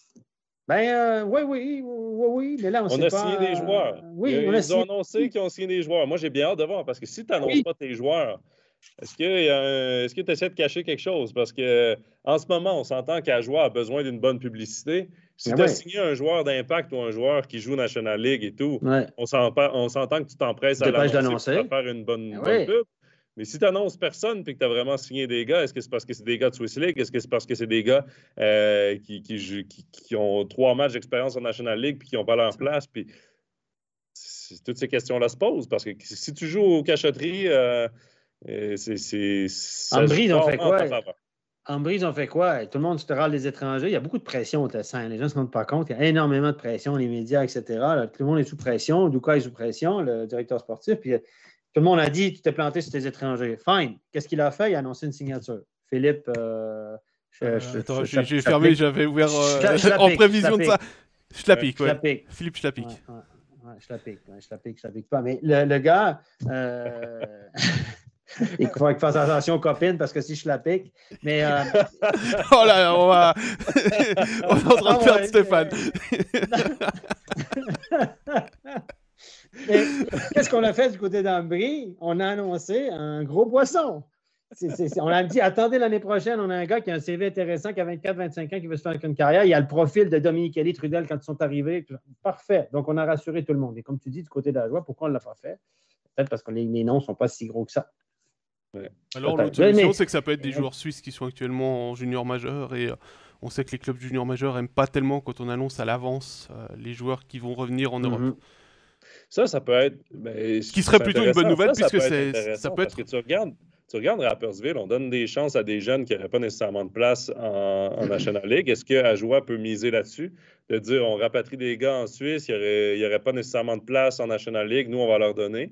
C'est peut-être là qu'ils vont essayer de miser, mais euh, j'ai bien hâte de voir écoutez, les, moi, les gars, je, connais bien le junior majeur. Les gars qui reviennent du junior majeur, ça reste des jeunes joueurs de hockey de 20 oui, ans. Non, mais on est d'accord là-dessus. C'est pas eux qui vont te faire la différence. mais... Non, mais Ajoie serait un bon endroit pour se développer, par exemple, actuellement. C'est clair que l'année prochaine, il y aura la pression de la relégation. Ou si une équipe monte. Si une équipe monte. Mais euh, ça peut être, si euh, on se retrouve de nouveau à 13 équipes l'année prochaine, ça peut être une très bonne place pour développer des jeunes. Eh, c'est un couteau de tranchant. Pour pouvoir ça, ça sera un autre débat une autre fois. c'est ce que disait Fabien. Il dit qu'est-ce qui peut changer pour la saison prochaine, ça, va être compliqué. Oui, parce que développer dans une équipe avec euh, en ce moment des résultats puis une attitude ou un climat comme ça en ce moment, je ne suis pas certain que c'est le meilleur endroit pour se développer. Tu as de la glace, mais tu as de la glace, probablement, c'est plus facile d'avoir du, temps de glace. Mais est-ce que tu es bien entouré? Est-ce que tu, tu as une équipe qui prend l'eau où tout, tout, devient un peu négatif, où tu joues très passif dans ta zone, où tu as peu de temps de possession de rondelles? Il y a deux arguments. Oui, tu as de la glace, mais est-ce que tu as de la glace de qualité? Est-ce que, est-ce que, est-ce que c'est fait pour. Est-ce, c'est ce que tu sors de là avec une plus-value? C'est ce que tu disais, la double tranchant. Et si tu en vas d'une équipe meilleure, bien évidemment, c'est beaucoup plus difficile d'avoir du temps de glace dans le top 6, d'avoir du power play parce qu'il y a plein de gars autour de toi qui peuvent l'avoir. Ça dépend comment l'organisation te traite, te met. Et au niveau des entraînements aussi, tu joues contre des meilleurs joueurs, etc. Tu as plus de compétition, ton environnement est meilleur c'est c'est une question qu'il n'y a, pas de réponse. Après, c'est du cas par cas, mais je ne suis pas certain qu'actuellement, les agents se précipitent pour signer leurs jeunes à joie. Ça, je peux le dire sur ce sûr. Messieurs, je vous propose, avant de parler du programme de la semaine et de conclure l'émission, une euh, petite proposition de Gaëtan qui euh, nous demande de nous projeter dans l'avenir. Alors, il parle de 2025, euh, tout ça, mais déjà 2022-2023, y aura-t-il 14 équipes Qui seront les deux petits poussés qui feront un tournus avec la Swiss League ou deux équipes qui vont euh, sortir. Quelle sera la gestion de carrière des joueurs suisses avec six étrangers? Par exemple, Zurich, si Zurich trouve six top shots importés ou un autre club avec des gros moyens, que vont faire des Malguin, Andrietto, Lunstein S'ils partent pour jouer en, en powerplay, ça fera un ruissellement vers les petits budgets. Toujours point d'interrogation. La Ligue devrait-elle imposer un nombre minimum de moins de 23 ans? Il y a beaucoup dans la question de Gaëtan. On commence par laquelle? On va commencer par la première. C'est toutes des structures. Euh, c'est ah. des, des, des, Celle de, des 14 équipes. 14 équipes. Est-ce que... 14 équipes, je ne suis pas un fan du 14 équipes. Je l'ai dit depuis longtemps, je trouve qu'on dilue le produit. L'année prochaine, on va rajouter une, une, équipe à petit budget, parce que l'équipe qui va monter, forcément, n'a pas un gros budget, même si ça sera peut-être mieux qu'un petit peu plus qu'à jouer, peu importe. On va rajouter un Langno, Ambry et un Ajoie de ce monde. C'est ça qu'on va faire. Et là, le, break des budgets et de, la qualité de l'organisation, le professionnalisme et les moyens s'arrête à la dixième place maintenant. On est d'accord? Et on va rajouter une équipe dans le bottom four qui va se battre contre la relégation, qui va se battre contre les, Ambry peut-être est toujours. Ambry, l'équipe susceptible de peut-être euh, aller un peu plus haut, mais les trois autres, on s'entend qu'à un moment donné, il y a une limite technique. Moi, je suis très pragmatique. Oui, il y a le cœur, il y a l'engouement, il y a tout ce que tu veux, mais ça ne suffit pas à un moment donné. Et là, on va rajouter une équipe contre qui tout le monde va avoir à aller faire des points c'est pas bon pour la santé de la Ligue. Euh, oui, on rajoute, parce que oui, à 14 équipes, on rajoute des étrangers. On est obligé d'en rajouter. Parce que c'est sûr, certain que ça fait plus d'étrangers dans la Ligue, mais ça fait combien de joueurs suisses de plus rajouter une équipe et en rajouter deux avec Ajoie, parce qu'avant, on partait de 12 à 14. Euh, c'est beaucoup de postes de joueurs suisses et on le voit avec Ajoie, il n'y a pas tant de joueurs suisses susceptibles à avoir des, euh, à être dominant en National League, à avoir des vrais postes en National League. Tu dilues le produit, tu n'as pas assez de jeunes qui se développent dans ton système pour dire, ben, euh, nous, maintenant, on devient une ligue de jeunes. La NHL, c'est une ligue de jeunes, mais pas ici, c'est pas encore une ligue de jeunes. Donc, ton produit va être extrêmement dilué à la longue. C'est ça. Tu vas avoir quatre équipes qui vont donner des points aux autres. Ça va être agréable d'aller jouer là parce que ça va être des points faciles mais euh, tu enlèves l'esprit de compétition, la possibilité que ces équipes-là puissent aspirer aux playoffs. Déjà que tu fais des pré-playoffs pour inclure plus d'équipes dans le tournoi euh, du printemps, c'est intéressant, mais euh, là, tu rajoutes d'autres équipes qui, eux, rêveront même pas au pré-playoff. Donc, au final, moi non plus, je ne suis pas un grand fan des, 14 équipes. Je, je préférais 12 équipes avec une santé financière qui se ressemblent plus ou moins, ou du moins qui, ont des mhm. rangs assez solides pour avoir des équipes compétitives que 14 équipes avec 4 équipes qui tirent la patte. Il y a une dizaine d'années, on parlait de 10 équipes dans cette ligue-là. Je me souviens, j'étais dans ces séances de la Ligue, les arbitres, on, les savait ce qui se passait. Puis je, parlais, évidemment, j'étais dans, le réseau de, la Ligue et on parlait de, baisser à 10 équipes pour être plus compétitif, plus relevé, etc., pour avoir des équipes plus homogènes au niveau budgétaire et tout. Et là, on parle d'aller à 14. Je ne vois pas le BIN. Après ça, on peut parler. En, NHL, on fait de l'expansion pour avoir une couverture territoriale. On, a, une équipe en Arizona, euh, parce que pour la couverture médiatique dans le sud. Las Vegas, c'est pour les paris sportifs. Seattle, c'est le nord-est, on ne couvrait pas. Donc, il y a c'est juste des contrats de télévision, d'aller chercher plus de téléspectateurs. C'est une stratégie purement commerciale. On s'entend? Euh, Matthew Holton montre, c'est quoi la stratégie commerciale? Mettre une équipe en, en, Berne et Zurich, pas loin de, pas loin de Langenthal, pas loin de Vienne. je ne vois pas l'intérêt. La seule intérêt géographique que je pourrais avoir, c'est Viège. Viège, je pense que dans le Valais, il devrait avoir une équipe en National League. Là, c'est qui est en train de se monter une équipe pour ça, une organisation pour ça. Mais le seul intérêt, ce serait au niveau géographique, couverture du territoire, Viège serait intéressant. Mais c'est tout. Le reste, je ne vois pas l'intérêt. Je ne vois pas l'intérêt. On dilue le niveau.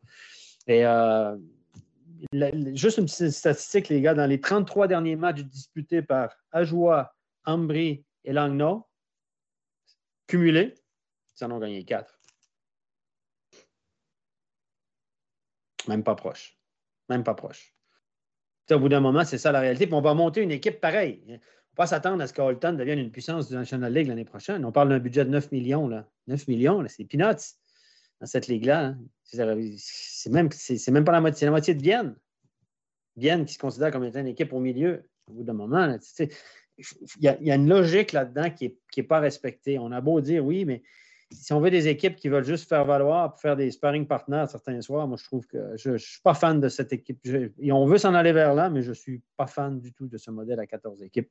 Pour, euh, puis, on est en train de tuer la, Swiss League. On est en train de tuer la Swiss League. Tu prends les deux meilleures équipes de Swiss League, deux bons marchés Swiss League, puis tu les envoies prendre l'eau en National League. Qu'est-ce qui fais en Swiss League?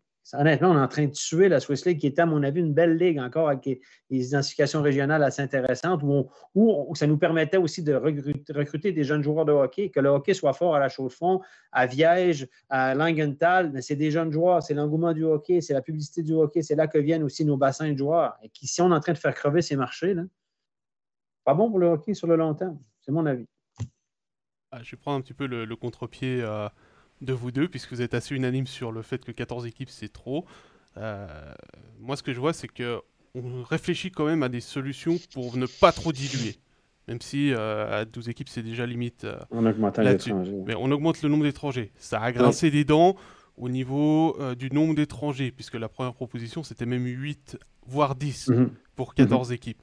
C'est ça. Je pense que là-dessus, il y a quelque chose à, à creuser et d'aller chercher plus d'étrangers. La problématique pour aller dans votre sens, c'est qu'en fait, c'est au niveau des juniors élites que ça ne suit pas.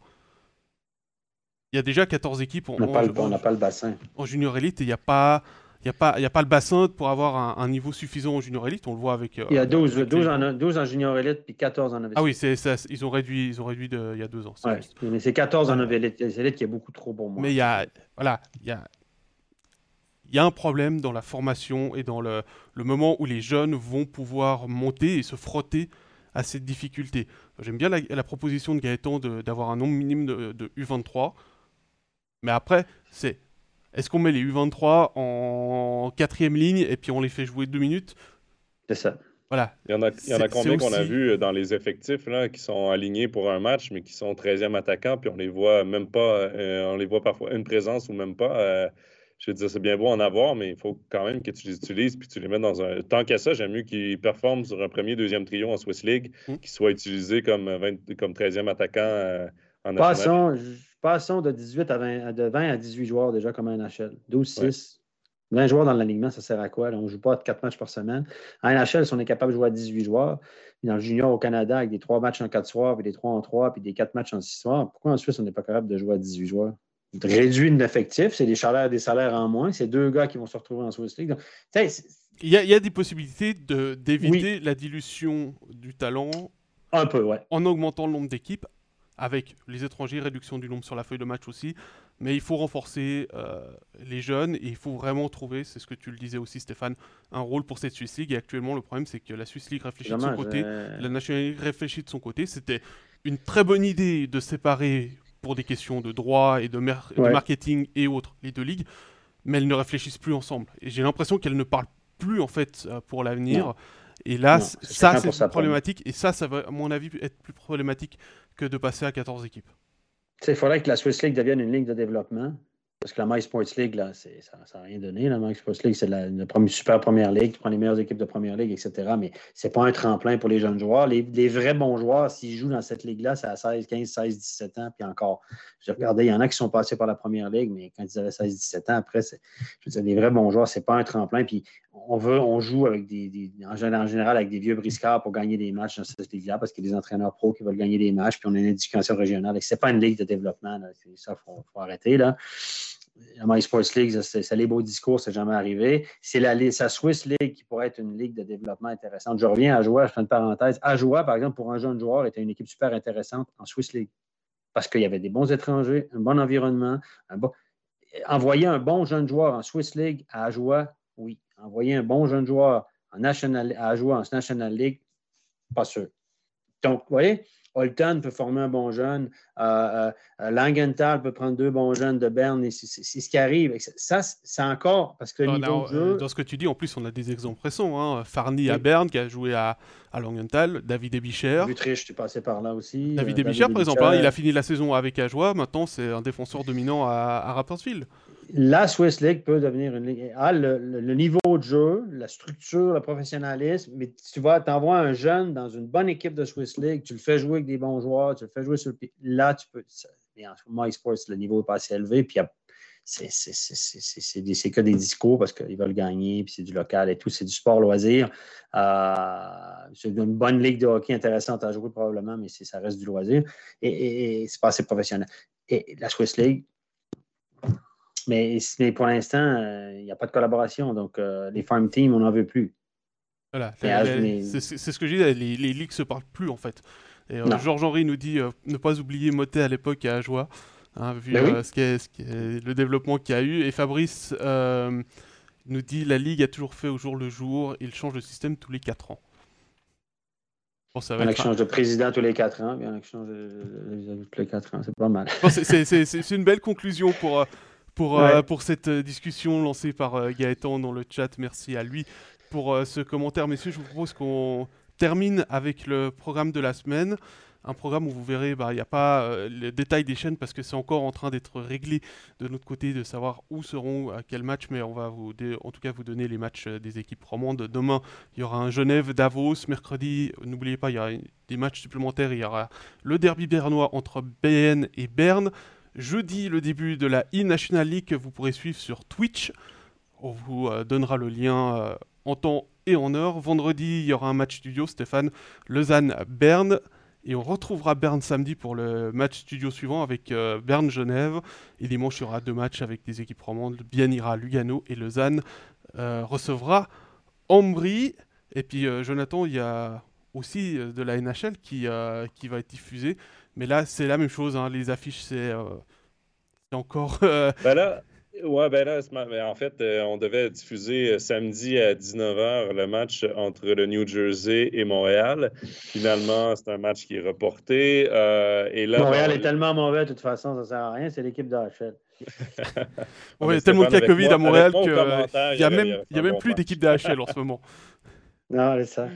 Mais euh, non, finalement, euh, on a remplacé ce match-là parce que euh, ce matin, en fait, ça a été confirmé. Donc, ce sera Roman et les Prédateurs de Nashville qui sont du côté de Boston pour y affronter les Bruins.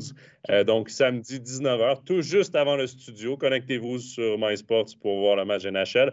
Après Zappé, studio, NHL. Moi, je serai là, évidemment, pour vous commenter ce match NHL. Zappé durant le match de la National League parce que c'est les analyses qui sont plus intéressantes dans tes périodes. Voilà, c'est le studio. en tout cas, pour avoir un, détail précis de quelle chaîne, de quel match, sur quelle chaîne, euh, suivez-nous sur les réseaux sociaux. On vous euh, publiera ça en temps et en heure, bien évidemment. Euh, je profite de vous remercier, messieurs Stéphane, merci, Jonathan, merci. On a bien compris, on vous retrouve en studio et en NHL ce week-end. Nous arrivons donc au terme de cette émission. Un grand merci à vous pour vos nombreux commentaires, même si on n'a pas pu répondre à tout le monde. Euh, vous pourrez retrouver ce podcast en rediffusion dans quelques instants sur Facebook et puis dans l'après-midi sur YouTube pour la partie vidéo ou sur Spotify, SoundCloud et Apple Podcast en audio. N'oubliez pas de vous abonner et de nous suivre sur ces différentes plateformes ainsi que sur Twitter et Instagram pour ne manquez aucune de nos actualités. Si cet épisode vous a plu, vous pouvez bien évidemment le partager ou laisser un petit pouce bleu. Merci à vous, excellente semaine. Moi je vous retrouve lundi pour Overtime épisode 17. Bye bye. Bye. bye.